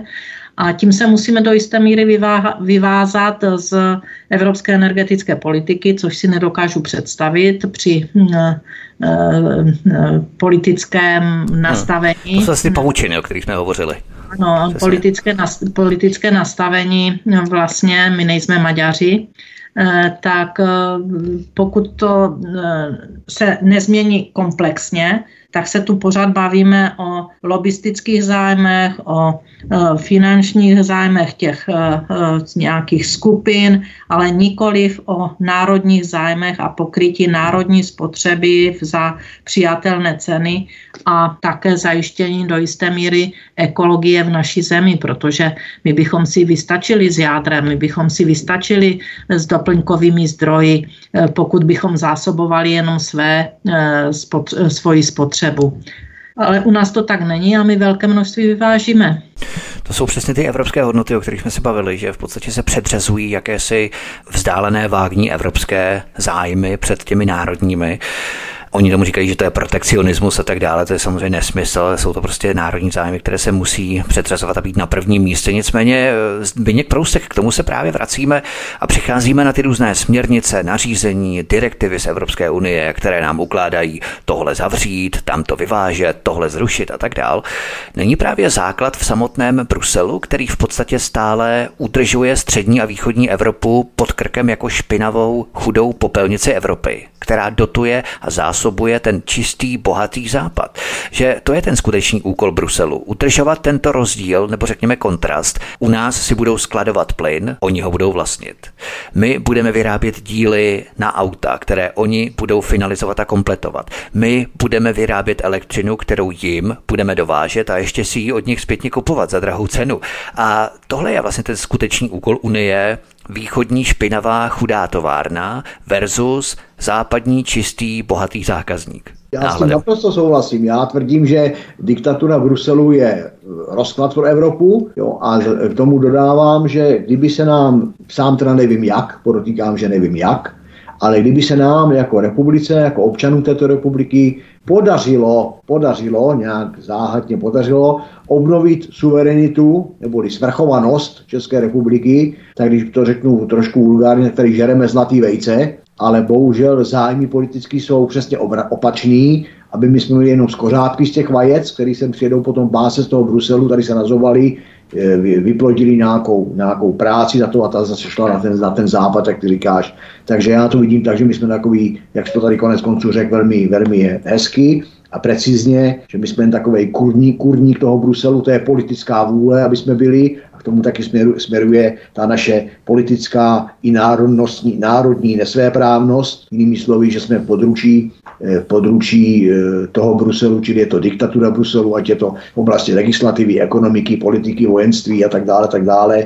A přiznám se, že sám nevím, nenapadá mi jak vůbec z toho momentálně jakoby ven, ale fakt je ten, že pokud se to nezmění, tak si musíme přiznat, že jsme jenom kolonie, jenom kolonie Bruselu a pravděpodobně budeme i ta nejstrašnější provincie Spojených států amerických. Myslíš, Alenko, že bys tím mohla souhlasit, že má za úkol od prvního května dva tisíce čtyři, kdy jsme vstoupili do Evropské unie, nikoli zvyšovat naši životní úroveň, ale držet nás na té stávající životní úrovni, jak si zakonzervovat to status quo a pořád udržovat ten kontrast mezi západem a východem, že vlastně nebyl vůbec žádný cíl přibližovat nás k západu, naopak nás od toho západu oddalovat všemi možnými způsoby. Tak podívejte, ti, co říkají, že my patříme na západ, tak jsou zbloudilci, prostě my na ten západ nepatříme a dávají nám to najevo, kde mohou. Dokonce i v potravinách říkají, že pro nás stačí ty méně kvalitní, protože jsme na to zvyklí a stačí nám to. Takže ta snaha, že my patříme na západ, není pravdivá, my jsme Slované. A ať si to lidé skutečně uvědomí, že s náma takto jednají i v té Evropské unii a v těch komisích, když a vezmu ty potraviny, protože ty používáme všichni bez ohledu na, jak, jak jsme orientováni, tak když se tam protřásalo ta kvalita potravin, že v západních zemích se stejný výrobek je v obchodní síti, ve stejné obchodní síti, pod stejnou značkou, ve stejném obale, naprosto rozdílné kvalitě, teda katastrofální kvalitě pro český trh nebo pro ten východní trh, tak pak v komisi rozhodli, že, že to je proto, protože nám to chutná a že jsme na to zvykli a že nám to stačí. Takže tu už vidíte jenom tady v těchto věcech ten zásadní rozdíl, že oni nás neberou, že jsme stejní. A to je ten rozdíl. My si musíme uvědomit, ano, my se můžeme přátelit, my si můžeme rozumět, to všechno beru, ale my na západ nepatříme. My se pořád škrabeme tam, kde nepatříme. A to je přesně ten ekonomický rozdíl i v rámci platů, že? Oni nás krmili neustále frázemi, že budeme za pět deset let, v devadesátých letech to říkal děda tunel Václav Klaus, že budeme a. za deset let na úrovni Švýcarska nebo minimálně Rakouska tady, nebo co on přesně řekl. A to se pořád táhne třicet tři let od revoluce a těmi platy a. vůbec se nepřibližujeme, nekonkurujeme já, tomu západu. Já bych to doplnila možná, že v té době pan Klaus zapomněl říct, že se dostaneme na úroveň Švýcarska nebo Rakouska, já nevím, kterou zemi přirovnával, ale sedmnáctého století. Ne. Takže to, to jako tam opomněl říct, k kterému roku to váže, ale nicméně byl zastánce toho, že my bychom měli mít nízké platy a měli mít nízkou hodnotu pracovní síly, abychom byli úspěšní s našimi výrobky anebo s naší, s na, s naší přidanou hodnotou jako práce, abychom byli úspěšní na tom západním trhu, takže se nás, jsme se tu drželi pořád při nízkých mzdách a zůstalo to tak. Takže nízké mzdy, prostě se to bere, že pro ten východní sektor to stačí. Aniž by si uvědomili, že před revolucí jsme byli na tom podstatně líp třeba než Rakousko, když se vezme počet aut na počet obyvatel, tak v té době jsme na tom byli v Praze líp než ve Vídni. Tak je, je, je třeba vědět, že Se, že nás berou prostě, že jsme jiní, že jsme vhodní pro to, abychom s levnou pracovní sílou, s nižšími nároky na životní náklady, s horší kvalitou jídla, no tak proč ne taky horší kvalitou ovzduší, i když ovzduší se nedá uzavřít hranicema, ale ta špinavá výroba a tady, já nevím, nějaké sklady odpadu, tak si myslí, že tady to je vhodné prostředí právě pro ten východní blok. Zbyněk Prousek, ještě před písničkou, my se bavíme samozřejmě o ekonomickém přibližování k západu. Ono v podstatě není o co stát v rámci toho západního ukotvení těch hodnot, které šíří Brusel a které se snaží nám vnutit. To znamená, že měli by nás nechat si to dělat všechno po svém, tak jak chceme my, ale nepodsekávat mzdy, které jsou navíc ještě umocněné tím dumpingem o příchod novoukrajinců, kteří samozřejmě nemají vyšší nároky na platové hodnocení. To znamená, že ty platy ještě budou více stagnovat a korporace budou ještě více přikázat, protože budou vědět, že v Česku a Slovensku, samozřejmě ve východních a v střední Evropě, je pořád jaksi mnoho pracovníků, kteří nevyžadují nějaké vyšší pracovní hodnocení, vyšší platové podmínky, a je to levná pracovní síla, se kterou je třeba počítat, a to je možná právě jeden z důvodů té migrace novoukrajinců, přes tři čtvrtě milionu Ukrajinců do střední Evropy. Já si myslím, že v politice, a myslím, že mi každý dá za pravdu, všechno souvisí se vším, že se nedá, není správný, jak bych to řekl, vytahovat jednotlivé věci na ty ostatní věci. Takže ono v podstatě všechno to, o čem jsem mluvil, podle mě všechno spolu souvisí. Já bych jenom to ještě chtěl upřesnit nebo navázat na to, jak jste tady s Alenkou povídali, že tak, o, o tu moji myšlenku, že kdo chce, kdo chce precizně nebo co nejprecizněji pochopit politiku Bruselu, zejména tu ekonomickou, tak jak se tady bavíme, jak to tady diskutujeme, tak vřele doporučuji si přečíst projev říšského protektora Heydricha z roku devatenáct set čtyřicet jedna, se kterým vystupoval v Praze. Je to, jsou to jenom snad tři stránky projevu, a přečíst si tam pasáže o tom, jak nahlížela tehdejší říše na jednání se Slovany a speciálně na jednání s, český, s, česko, s českým a moravským člověkem. Když si ten projev přečtete, tak doporučuji našim posluchačům si ho potom ten projev po přečtení si porovnat s některými, jak bych to řekl, politickými krédy Bruselu, a dojdete k zajímavým, zajímavým názorům. Ale abych nebyl nařčen, že tady dělám nějakou propagandu, tak naopak já to, poda, já to říkám jako varovný prvek, porovnání si toho projevu s tou současností, protože si myslím, že tam najdete, že tam podobnost, musíme říkat, bude čistě náhodná. Čistě náhodná, možná v podobě toho, že Evropská unie je jakousi čtvrtou říší, která pokračuje po té zaniklé říši třetí. Zahrajeme si písničku a potom budeme pokračovat, vrhneme se na naší policejní černou kroniku, kterou budeme pokračovat a budeme ji zakončovat i naší čtvrtou část našeho pořadu na Svobodném vysílači a také na kanále Odysea, od kterého vás zdraví Vítek a spolu s námi zůstává Alena Vitásková a Zbyněk Prousek. Hezký večer.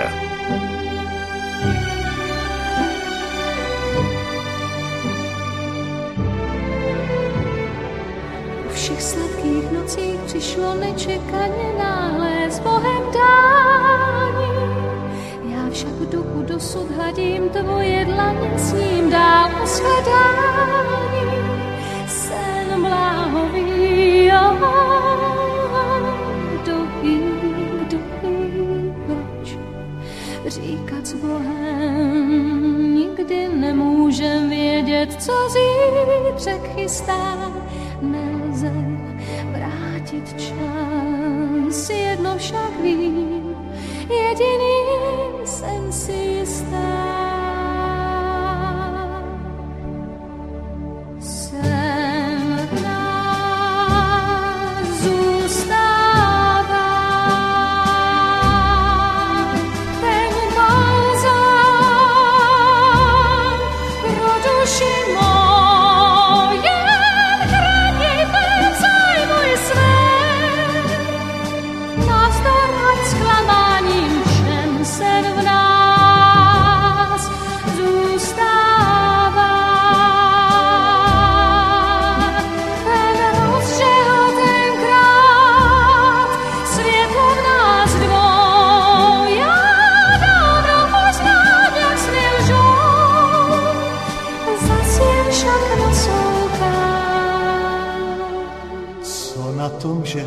Ze všech zvonů světa v nás už nevyzvání. Není třeba pálit mosty, stůj, co stůj, životy jsou plné přeletů. Jeden otisk ve mně je však tvůj, je tvůj, je tvůj, je tvůj. Sen v nás zůstává. Balzám pro duši mou, jen chraně mém zájmu i svém, navzdor ať zklamání všem sem v nás zůstává. Ten rozžehl tenkrát světlo v nás dovol, ten snad je dál neodlét, o lásce věčné, jak svět sem v nás zůstává. Ten rozžehl tenkrát světlo v nás tvou, ten s námi je dál neodlét, o lásce věčné, jak svět sem v nás zůstává.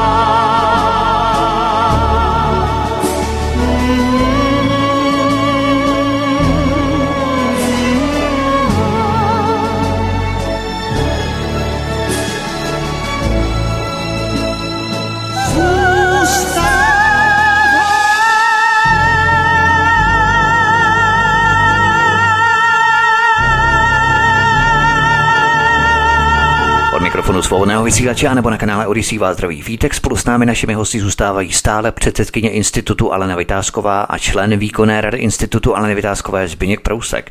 A pojďme se opět vrhnout na naší policejní černou kroniku. Alena Vitásková, politik ANO, způsobil vážnou nehodu a ujel. Soud trestní stíhání zastavil. Odkaz číslo deset v popise pořadu na Odysea šlo o olomouckého zastupitele Jaroslava Kuchaře a bývalého profesionálního vojáka v jedné osobě tedy. Takže další případ zametený pod koberec.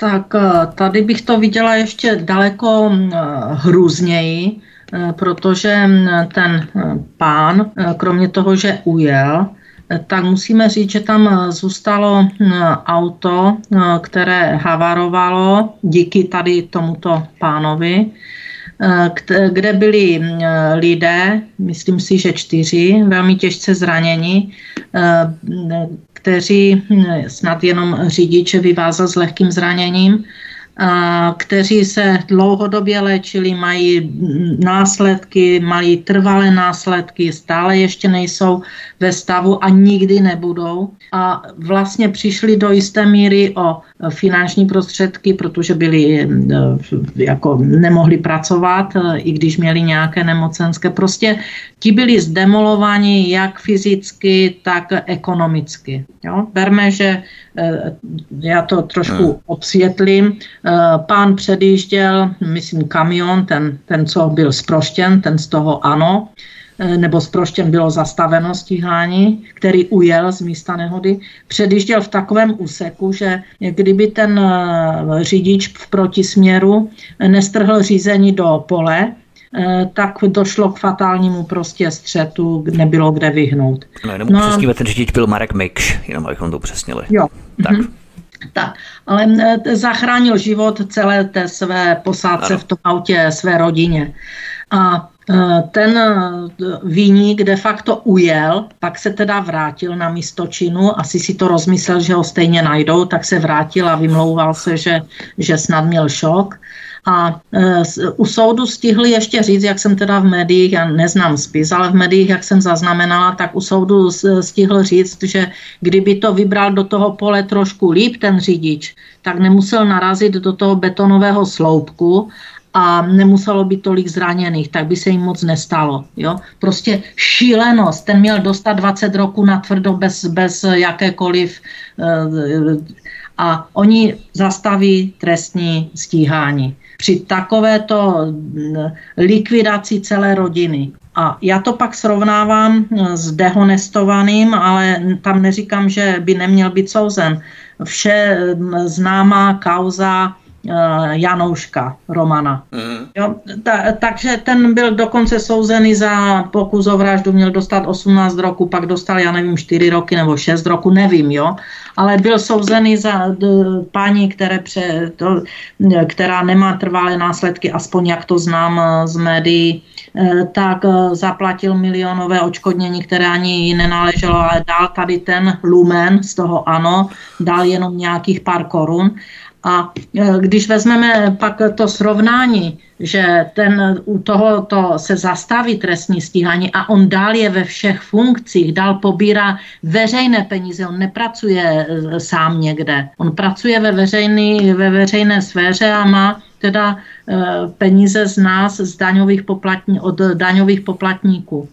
A nestane se mu nic. A ve srovnání tady s tím, to prostě, tím nemyslím, že by Janoušek neměl být odsouzen. Jo, ale srovnám tady tuto, tyto dvě,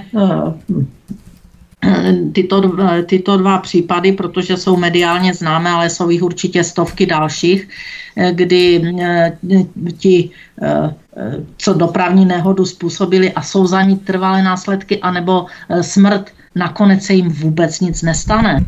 Tak to, to prostě, kde ta justice už dneska stojí?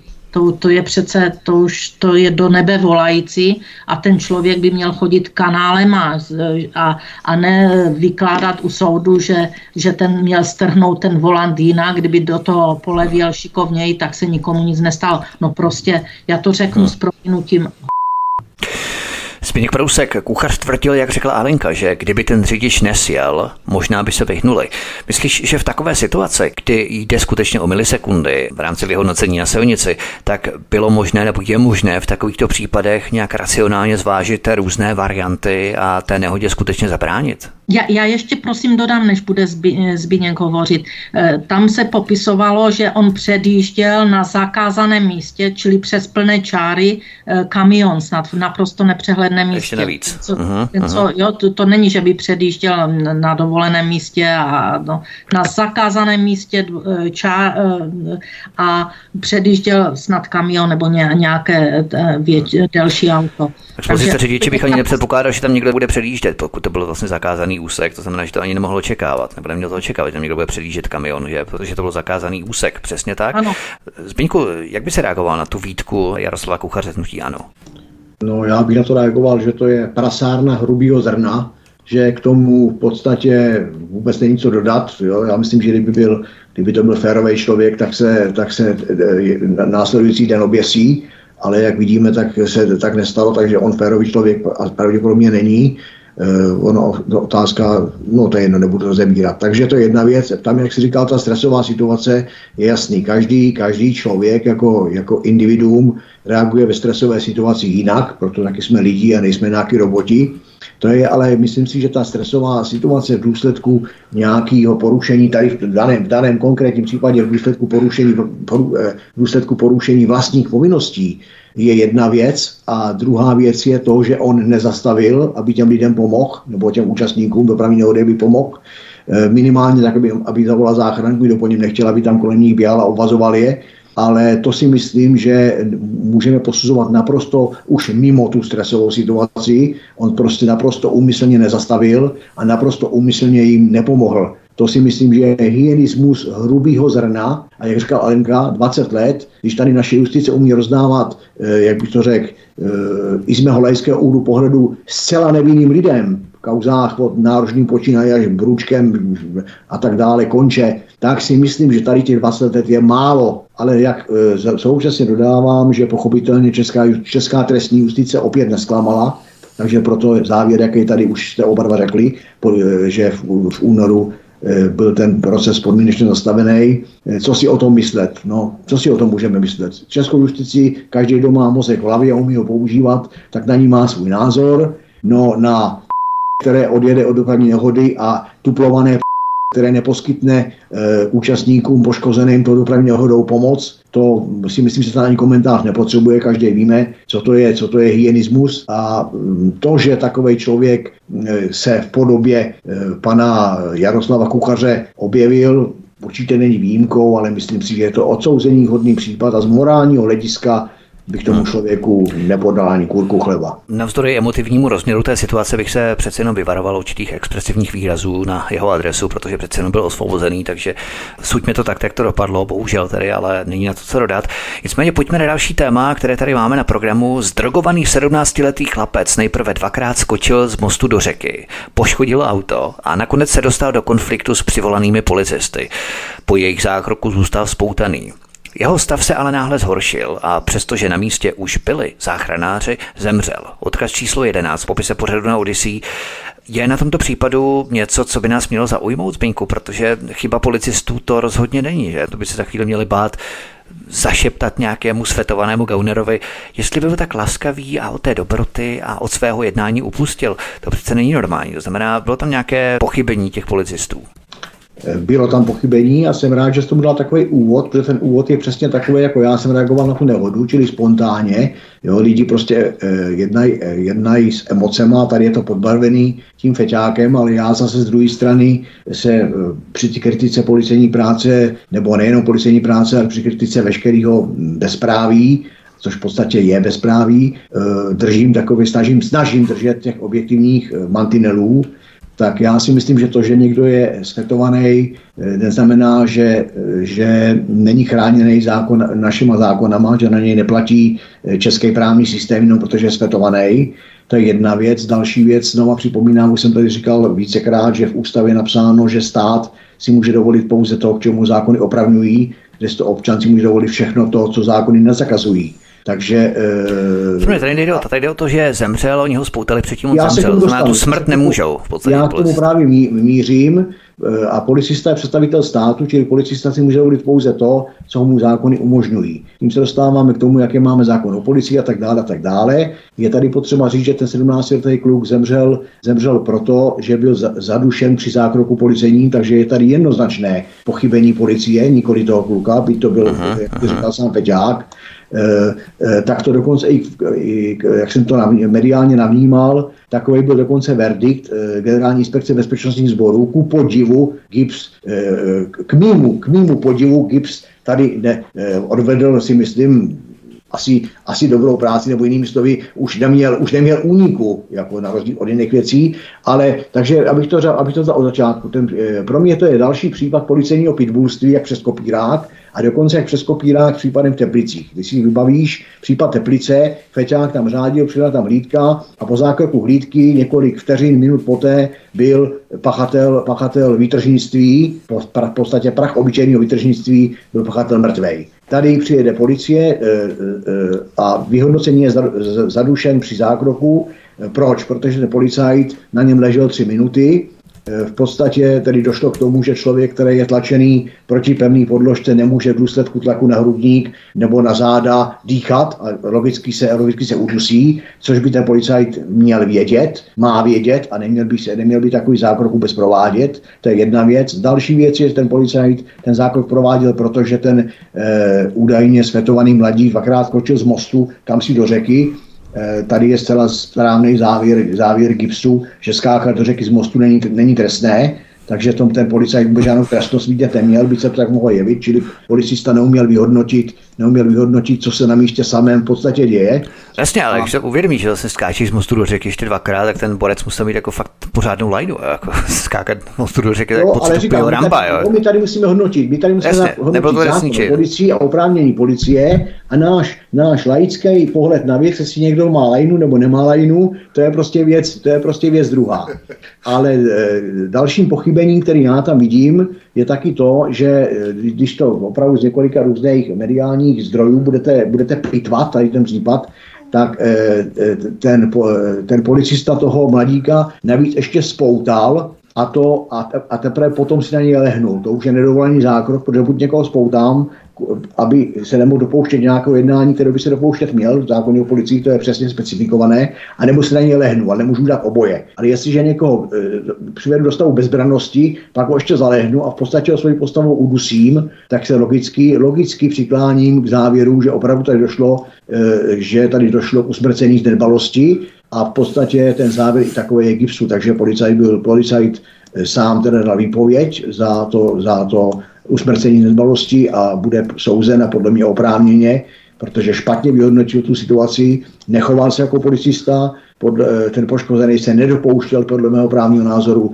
žádného protiprávního jednání, přesto proti němu použil policajt pouta, použil v podstatě i jiný, takzvaný, jak oni říkají, donucovací, nebo jak zákon říká, donucovací prostředky, čili nějaký hmaty a chvaty, ale zase ten hmat a chvat není adekvátní tomu, aby na něm ležel tři minuty a váhou svého těla ho v podstatě, ho v podstatě udusil. A to už ještě navíc spoutanýho člověka. Takže to už jsou, to už potom ten postup toho, zprac, toho zpracovávání toho pachatele je... Jasně, nevíme, jestli jim třeba nějak vyhrožoval, jestli třeba nějakou kudlu, anebo jestli nějak ohrožoval ty policisty při tom, než to právě neohrožoval žádným ničím. Prostě on to ten policista jednoznačně špatně vyhodnotil, bral to spíš z toho lidského hlediska, než toho profesionálního hlediska, ale jak znovu říkáme, ten policajt v první řadě musí být vycvičený, musí mít právní, právní povědomí a musí se chovat vždycky jinak než řadový občan. Jo, nebo málo kdy můžeme hledat sou, souhru v myšlení nebo sdílnost, sdílnost názorů na zákrok z, z úhlu pohledu řadového občana a z úhlu ohledu policie. No. Tím právě, že ten policajt zná ten zákon, nebo měl by znát ten zákon o policii, tak musí tu situaci vidět takzvaně přes ty paragrafy a ne přes jeho emoce, když to občan to vidí přes emoce a paragrafy téměř nezná. Rozumím. Alena Vitásková, Alenko, chceš to nějak okomentovat tento případ, nebo počkáš ještě na dalšího policajta ve školce? Já, já, já, já bych to jenom tak jednou větou, protože když je někdo tak silně zdrogovaný, že skáče z mostu, tak já nevím, co tam všechno předtím vyváděl a já prostě pro narkomany moc jako... Soucit nemáš. Ne? Soucit ani, ani jim nefandím a když někdo jede na draku, jak, jak se lidově říká, tak nevíme, co všechno vyváděl. Na druhé straně možná, kdyby ti policajti mu nepomohli, když skočil znovu, já nevím, z toho mostu, tak byli možná zase potahování, že ho nechali, já nevím, utopit, nebo... Jasně, jasně. Já, já, nevím, já nevím, jo, tady, tady toto je strašně uh, složité a také nevím, jak zdrogovaný člověk vlastně působí, když ho ten policajt teda zaklekl, což no, nevím, jak ten zdrogovaný to má zdýchání, já to prostě já tyto věci neznám. Takže tady je to taková hodně složitá věc, že kdyby nepomohli, tak byli potahováni, když pomohli, tak, tak ho... Tak, a, a i B je špatně prostě. Nevím, co, co všechno mu provedli. Jo. Každopádně je to smrt mladého kluka, a to je vždycky, jako se na to musíme dívat, že kdyby se to stalo někomu z našich blízkých, tak asi máme jiný pohled. Zbyňku, je to tak, že ať by ti policisté udělali cokoliv, ať by ho nechali jít, nebo by ho spoutali a tak dále, tak vždycky by se našlo něco, pro co by ti policisté byli potom následně odsouzeni, nebo minimálně bylo proti nim zahájeno nějaké trestní řízení ohledně buď neposkytnutí pomoci, a nebo naopak zase spoutání toho kluka, který potom následně zemřel, i když tedy byl dušený, jak jsi říkal. To už se samozřejmě nemělo stát, ten policista to vyhodnotil špatně, ale přece jenom policisté, ať udělají v mnoha případech, co udělají, tak vždycky to bude špatně. Tak určitě, určitě to nemůžu popřít a nemám důvod to popírat, vždycky bude co člověk, to názor a budou, pře, budou převládat názor i skupiny A a skupiny B, jak jste tady oba říkali, ale, ale vypůjčím si tvoje slovíčko, jak tam říkal ten, ten citát, ať policajt udělá, nebo i Alenka, ať policajt udělá cokoliv, a já u toho cokoliv zůstanu. Já si myslím, zastávám názor, ne, a jak jsem už tady kolikrát říkal, aby se policajt bál zákrok provádět, nebo nebál a tak dále. Já tvrdím, aby policajt nedělal cokoliv. Aby policajt dělal přesně to, co mu zákon, ten zákon o policii, když se ho přečtete, je vymyšlený dobře, podle mě plní, naprosto plní svůj účel, než že policajt nemá pravomoci a tak dále.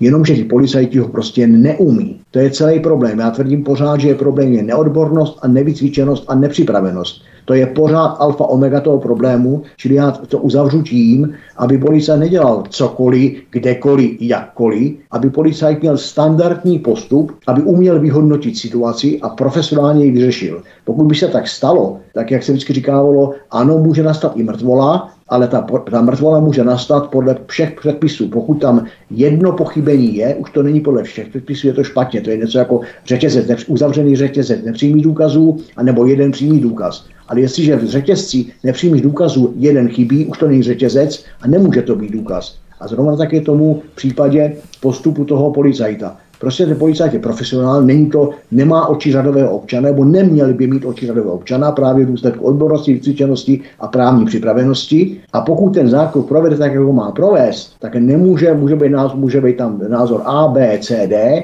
ale je tam minimální možnost, aby na konci zákroku byla mrtvola. Tady bohužel na konci zákroku mrtvolu máme, a před tou mrtvolou máme celou řadu pochybení, takže to řetězec já tady nevidím a proto tvrdím, že tam nebyl, že tam že ten policajt porušil svoje postupy. Ano, my jsme se u toho případu trošku zasekli, pojďme dál, abychom to všechno stihli.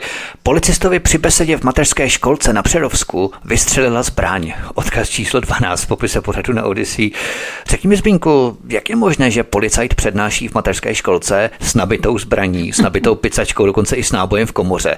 Představují dneska takové ohrožení, že musel být takové bojové pohotovosti? No, hlavně, hlavně tam je, Vítku, tady se nabízí, nabízí ota, pardon, tady se nabízí taková otázka. Jaký vystřelila zbraň, to nebyla zbraň. Tady se nabízí, ne, to nebyla zbraň. Tady se nabízí otázka, jestli vůbec je smysluplné, jestli je smysluplné pro dvanáct předškoláků, čili bereme děti od, já nevím, nula do šesti let, jo, to říkám velmi obrazně, protože, jo, to, takže jestli, jestli je smysluplný předškolákům, čili dětem kolem pěti, čtyři a šesti let věku, předvádět takzvanou rozborku a sborku zbraně, jestli vůbec ty děti to rozumově vnímají a jestli je to vůbec na místě, jaký to mělo vůbec efekt, význam, protože právě při tom, při ukázky rozložení a složení zbraně mělo dojít, mělo dojít tomu výstřelu, takže to je jedna věc. Myslím si, že vůbec jako ta zbraň ve, ve školce, kdybych řekl ve škole, ale ve školce, že ta zbraň snad tam ani neměla, neměla co dělat, v podstatě policista si myslím, že tam neměl ani, ani s ní chodit, a když už by tam s ní chodil, protože dostáváme se k úvaze o výzbroji a tak dále, tak si myslím, že vůbec nemělo se tam s ní před těma dětma manipulovat. To je jedna věc. Ale v rámci toho e, si myslím, že je potřeba i říct to, ten policista byl teda, pokud jsem se někde dočet, odborem vnitřní kontroly nějak kázeňský postižen, budíš, ale zase mi napadá z druhé stránky věcí, teď si vem, Vítku, že bys měl zbrojní průkaz, legálně drženou, tím pádem legálně drženou nějakou osobní zbraň, šel bys pro dítě do školky, obouval by si mu botičky a přitom by došlo prostě k výstřelu z té zbraně, z bundy by si tam někde střelil do podlahy. Umíš si představit, co za masáž by s tebou ta policie dělala? Ve školce výstřel, zbrojní průkaz, jo, civilista, no to by byla takovej masírům, že se neumíš ani představit, co by, jo, co by se s tebou dělo. To jsou terorista v podstatě. A tady se to projde kázeňským řešením, nebo zrovna tak, já třeba mám zbrojní průkaz, jo, ten bych jel, by, jel bych s legálně drženou zbraní, já nevím, tamhle někde auto, v autobuse a došlo by tam k výstřelu ve veřejné dopravě do podlahy, nikomu by se nic nestalo. Jestli by ta policie řekla, no to postačí tady nějaká, nějaká pokuta sto korun, to bylo, bylo v pohodě, nikomu se nic nestalo, ten autobus sice mělo dvanáct cestujících, ale vlastně se vůbec nic nestalo a to bych, tom, to, a to bych tam to, a teď si to představím ještě dál, že bych v tom, že bych v tom e, trolejbuse, autobuse, tramvají vyndal tu zbraň z pouzdra, tam bych si ji rozebíral, rozebíral jo, na tašce zbíral, přitom by došlo výstřelu, já bych prostřelil okýnko tramvaje a zase bych to zbalil jako svačinu, dal bych to do kušíku a řekl bych, ono se nic nestalo, je to v pořádku. To by se ty policajti, aby se sjelo tři auta, jak my tady rozebíráme na majáky, vyskákali by těžkohoděnci, zakletli by mě jak teroristu, možná i udusili. No já si vůbec neumím představit, co by se dělo, když si, když se na to podíváme právě těma, teďka, teďka vyloženě těma emocema, z té druhé strany, jo? Takže ona každá mince má dvě strany. Hmm. Ale rozhodně si myslím, že, že střelná zbraň, tím spíš policejní střelná zbraň nebo jakákoliv střelná zbraň do školky mezi děti předškolního věku nepatří. Alena Vitásková, Alenko, jak bys ty komentovala pokračování filmu Policajt ve školce? Myslíš, že to bylo adekvátní ten úkon, který tam byl v té přednášky? Já, já si myslím, že pokud by to nebylo tak tragické, tak je to až směšné, protože aby vystřelila zbraň při besedě s dětma v mateřské školce, navíc to doplňuji jenom Zbyňka, tak to uvedl, plně s tím souhlasím, ale tu je k zamyšlení další věc. V jaké kvalitě ten policista je. jak by se choval při nějakém zásahu, když neumí vlastně e, zacházet ze zbraní. On je nebezpečný sám sobě a svému okolí bez ohledu na to, jestli je v zásahu nějakém a jestli dělá nějaký úkon proti nějakým pachatelům trestných činů, když s tou zbraní neumí vůbec zacházet. Já tady na Alenku navážu, jenom dneska se skočím do řeči, tétož, tímto zkrátíme celý k tomu předchozímu vysvětlování. Teď si vezměme, že by nebyla vůbec žádná beseda, že tento nevycvičený policista, neodborně zdatný a nevycvičený policista by tu zbraň vytáhl z pouzdra ne za účelem rozborky, ale vytáhl by ji z pouzdra, aby naplnil jedno z písmené paragrafu o donucovacích prostředcích, protože jedním z donucovacích prostředků Policie České republiky je hrozba namířenou střelnou zbraní, hrozba namířenou střelnou zbraní, či on by vytáhl z pouzdra proti člověku a řekl by mu třeba stůj dál ani krok, nebo, po, nebo použiju zbraň. Ale on to neumí, či on by přitom už vystřelil. A už by, byl, už by, byl, už by bylo tady, jo, už by bylo hotovo. Takže to je přesně, jenom, jenom, jenom, jenom se snažím teďka dokreslit, doupřesnit to, co říká Alenka. A znovu se dostávám do ty spirály. Neodbornost a nepřipravenost a nevycvičenost. To je alfa, omega všech tady toho, celého tady toho bordelu u ty policie. Ono bychom mohli jít do šířky, nepůjdeme do šířky, ale tohle, co tady říkám, tyhle tři věci, které tady skloňuju, jsou, věřte tomu, alfa, omega toho dnešního pitbullství a všeho toho bordelu u ty policie, těch rozsekaných aut, těch jízd pod majákama, ty střelby, těho zaklekávaček, tady teďka střelba ve školce. To všechno je jenom tady ten problém. Za prvé u ty policie nikdo nevelí, za druhý ne, nejsou bráni ti policajti k odpovědnosti nebo ne, ne dostatečně a za třetí nejsou vycvičení, odborně připravení a nemají elementární právní povědomí. To si dovolím tvrdit a čest výjimkám. Já jenom jednu větu k tomu. Zde se úplně jasně ukázalo, že ten policista neumí zacházet se zbraní. To je celý. A to je katastrofa. Pojďme na další téma, které právě navazuje na sérii nebo řetězec těch neadekvátních zákroků. Zdivočelý strážník v Lipníku stál muži na hlavě, zatímco druhý ho kopal. Zákrok, doprovázený vulgarismy, zachytila kamera. Odkaz číslo třináct v popise pořadu na Odysea. O jaký případ se jednalo, Zbyňku? Tak to je případ, který mám náhodou, náhodou navnímaný, načtený a jsem v něm opravdu kovaný, protože, protože se dostal do...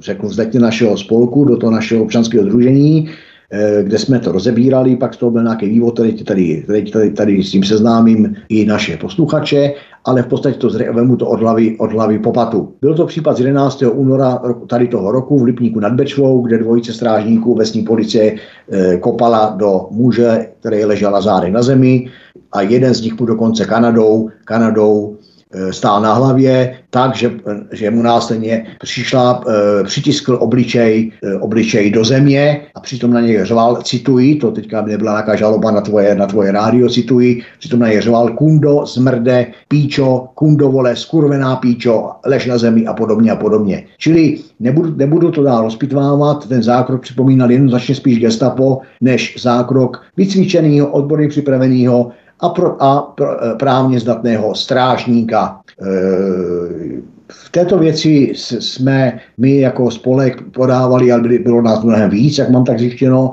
na okresní státní zastupitelství do Přerova trestní oznámení, protože e, jsme pojali, pojali z toho podezření, že došlo k, ke zneužití pravomocí úřední osoby, že došlo k výtržnictví, že k tomu obojímu došlo za, při, za přitěžující okolností, e, které jsou v trestním zákoně, tedy že bylo, že, to, že ty trestné činy byly páchány zvlášť surovým způsobem, byly páchány za využití bezbrannosti obětí, protože ten člověk se, se nějak nebránil, on byl dokonce snad údajně pod dojem alkoholu, takže byl, byl takovej malátný, nemohoucí. A došlo tam pochopitelně, a to chci tady zdůraznit, i v souvislostech s těma předchozím, s tou předchozí debatou, došlo tam k porušení zvláštní povinnosti, a to zvláštní povinnosti je právě v případě obecní policie, je to paragraf šest zákona o obecní policii, který nařizuje, který jasně dává strážníkům za povinnost, jak mají zákrok provádět, čili z toho není, není úniku ani vlevo, ani vpravo, ani nahoru, ani dolů. Ten paragraf šest jasně říká, jak má strážník obecní policie zákon provádět, tečka. A to všechno bylo pochopitelné ve formě spolupachatelství, protože tam byli, protože tam byli dva.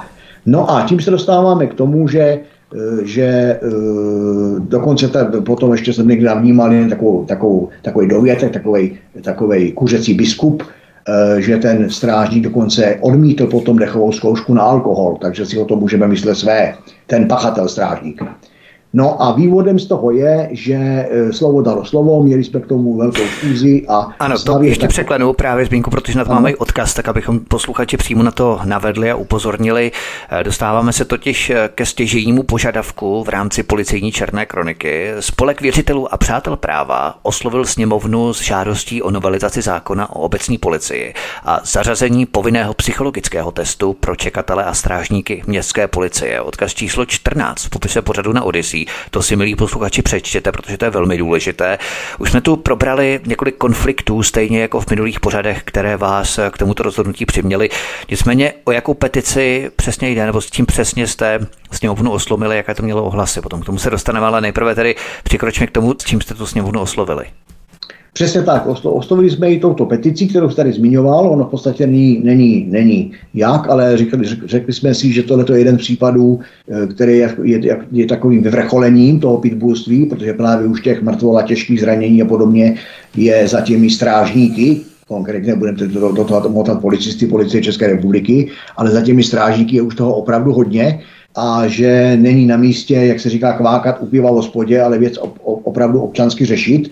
Takže z toho vznikla tady ta, řeknu, občanská aktivita, tedy petice, využili jsme zákona, e, zákona o právu petičním a e, oslovili jsme sněmovnu s návrhem novelizace zákona o obecní policii, tedy zákona pět set padesát tři z roku devadesát jedna, a to tak, aby každý uchazeč o zaměstnání, o zaměstnání strážník, zdůrazňuji, že to není služební poměr, že to zaměstnání, čili aby každý uchazeč o zaměstnání strážník, tedy takzvaný strážník čekatela nebo e, vyloženě strážník, byl v rámci odborné způsobilosti povinně podroben psychologickým testům. Myslíme si, že, nebo došli jsme k závěru a shodli jsme se absolutní většinou na tom, že by to byla jedna, jedna z, z eliminací toho, aby se prostě ke, do, do, v podstatě do pořádkového sboru nebo řeknu i do zbrojeného sboru e, dostávali lidi, kteří tam vůbec, ale vůbec nemají co dělat. Takže a potom jsou z toho takové excesy, jako teďka tady diskutujeme, ale znova říkám, to není, to není zdaleka jedinej, protože kdo si, kdo si z našich posluchačů, já tě nebudu zdržovat vysílací čas, není to není, není předmětem tady toho mýho, mýho, disku, mýho příspěvku, ale kdo chce, tak si může dohledat. Součástí té petice jsou případy obdobný, kdy je mrtvola po zásahu strážníků někde v jižních Čechách, další mrtvola, další mrtvola zranění a tak dále, a tak dále. Je toho opravdu hodně a myslím si, že když se vrátím tomu všemu, co už jsme tady dneska pověděli, že tady není, není problém jenom Ukrajina, že náš stát musí za, e, chránit taky zdraví, zdraví, důstojnost a čest našich lidí, našich občanů, Čechů, a že se k nám nemůžou policejní pitbullové chovat jako opravdoví pitbullové, ale musí se k nám chovat podle zákona, čili zákoně s důstojností jako k lidem, ne jako k dobytku, a ani ne k tomu dobytku, je, i ten je chráněn zákonem. Takže si myslím, že je nejvyšší čas, aby se politici probudili, věnovali, věnovali pozornost taky, taky problémům uvnitř, interním problémům České republiky. Neměli jsme pozornost Ukrajinu, Ukrajinu, Ukrajinu a to, když, když to ještě jo, bych chtěl doplnit teďka a o, jak bych to řekl, sporadicky, tak si neumím představit, kdyby tím poškozeným mužem byl Ukrajinec, co by se s těma strážníkama stalo. S jakou se tato iniciativa setkala odezvou, nebo jaký je další průběh? Zatím, zatím Vítku, žádnou odezvu nemáme, e, protože byla, ona byla podaná, e, je to celkem mladá záležitost, když to takhle řeknu, byla podaná dvacátého února, takže si myslím, že do dvacátého března v podstatě má sněmovna čas na to reagovat. Věnovali se tomu taky některá média, e, některá se možná ještě tomu věnovat budou, protože mě kvůli tomu telefonovali některý novináři, tak uvidíme, uvidíme, jak se, řeknu to takto, uvidíme, jak se k problému čeští, čeští politici postaví, anebo jestli budou potřebovat dalšího ukopaného člověka, dalšího zmáceného člověka, dalšího zabitého člověka, nevím, nevím, neumím za něj odpovědět. To znamená, že aktuální stav je takový, že policisté nemají žádné psychologické testy? Aktuální je stav takovej, že policie České republiky má při, v rámci přijímacího řízení k P Č R musíš absolvovat, úspěšně absolvovat e, psychologický test. Zatímco, e, protože nastupuje, nastupuješ do služebního poměru k policii České republiky, čili máš přijímací řízení, jeho součástí je tělesná příprava, psychologický test. Zatímco strážník obecní policie není služební poměr, je to zaměstnanec obecního nebo městského úřadu a je tam, při, je tam přijímán uchazeč, který splňuje nějaký, nějaký jak bych to řekl, předpoklady, jako je bezúhonnost, beztrestnost a tak dále, tak dále. Ale abych odpověděl jasně, součástí přijímacího řízení za strážníka obecní nebo městské policie není psychologický test a potom už není ani součástí jakýchsi dalších atestací obhajoby toho zaměstnání, byť strážník každý tři roky chodí na jakési, na jakési přezkušování před komisí ministerstva vnitra, ale e, e, součástí toho nástupního řízení ani toho, toho prolong, tý prolongace potom není psychologický test a smyslem této petice je, aby tam ten test byl, aby psychotest byl součástí minimálně nástupního řízení na, na, do zaměstnání strážník. Já se ještě omluvám, já jsem přesně řekl policie České republiky, myslel jsem strážníky, mě se to vždycky plete, nevím proč, pořád se mi to jaksi slévá dohromady, myslím, že dost lidem se to slévá dohromady, takže musíme rozlišovat, co je strážník a co je policista. Policisté samozřejmě psychotesty mají, strážníci je nemají, tak to abychom rozlišili. Jdeme, to je všechno, finalizujeme. Já poděkuju Aleně Vitáskové, předsedkyni Institutu Aleny Vitáskové, která byla naším hostem u nás na Svobodném vysílači. Alenko, měj se moc hezky a příště se těším na slyšenou v dubnu zase. Já děkuji za pozvání a zdravím všechny posluchače. A naším druhým hostem byl člen výkonné rady Institutu Aleny Vitáskové Zbyněk Prousek, soukromý detektiv a lovec šmejdů. Zbyněk Prousek. Zbyňku, měj se hezky, ahoj taky. Také děkuji za pozvání a také všechny zdravím, úplně stejně jako Alenka. Hm. Tento i ostatní pořady si, milí posluchači, můžete stáhnout buď na našem webu Svobodného vysílače ve formátu em pé tři, případně přidat podcast tohoto kanálu, anebo zavítat na náš kanál Odysea a odtud můžete sdílet náš pořad, pokud s Alenou Vitáskovou a Zbyňkem Prouskem souhlasíte. Budeme rádi, pokud nás budete sdílet na sociální média, případně rozposílávat e-maily vašim kamarádům, přátelům, známým, a nebo také budete komentovat pod pořadem tady na kanále Odysea v komentářích vaše postřehy, názory, doplnění, dojmy, cokoliv. Budeme rádi za jakoukoliv interakci s vámi a také si prosím přidejte tento kanál kliknutím na tlačítko odebírat a zvoneček. To znamená upozornění, zapnout upozornění, abyste nezmeškali další pořady, které pro vás chystáme tady u nás na Svobodném vysílači na kanále Odysea. Hezký večer, od mikrofonu vás zdraví Vítek, mějte se hezky, příště se s vámi opět těším na slyšenou.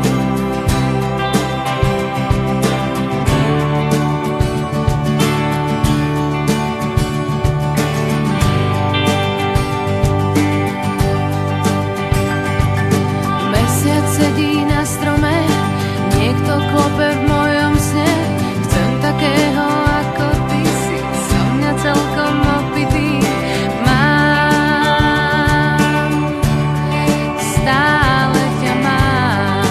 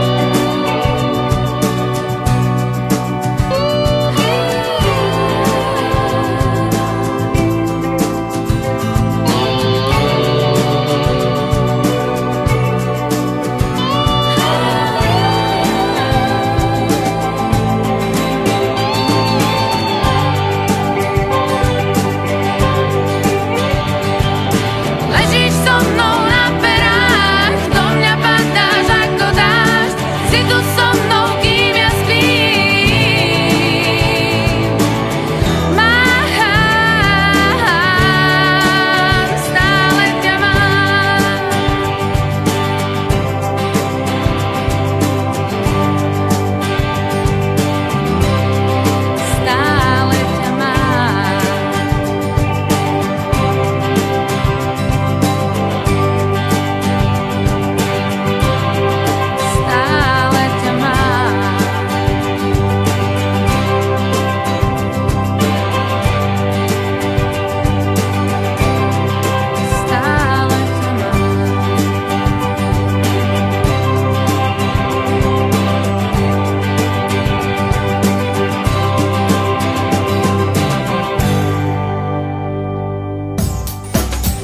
Prosíme, pomožte nám s propagací kanálu Studia Tapin Rádio Svobodného vysílače C S. Pokud se vám tento nebo jiné pořady na tomto kanále líbí, klikněte na vaší obrazovce na tlačítko s nápisem sdílet a vyberte sociální síť, na kterou pořad nasdílíte. Jde o pouhých pár desítek sekund vašeho času. Děkujeme.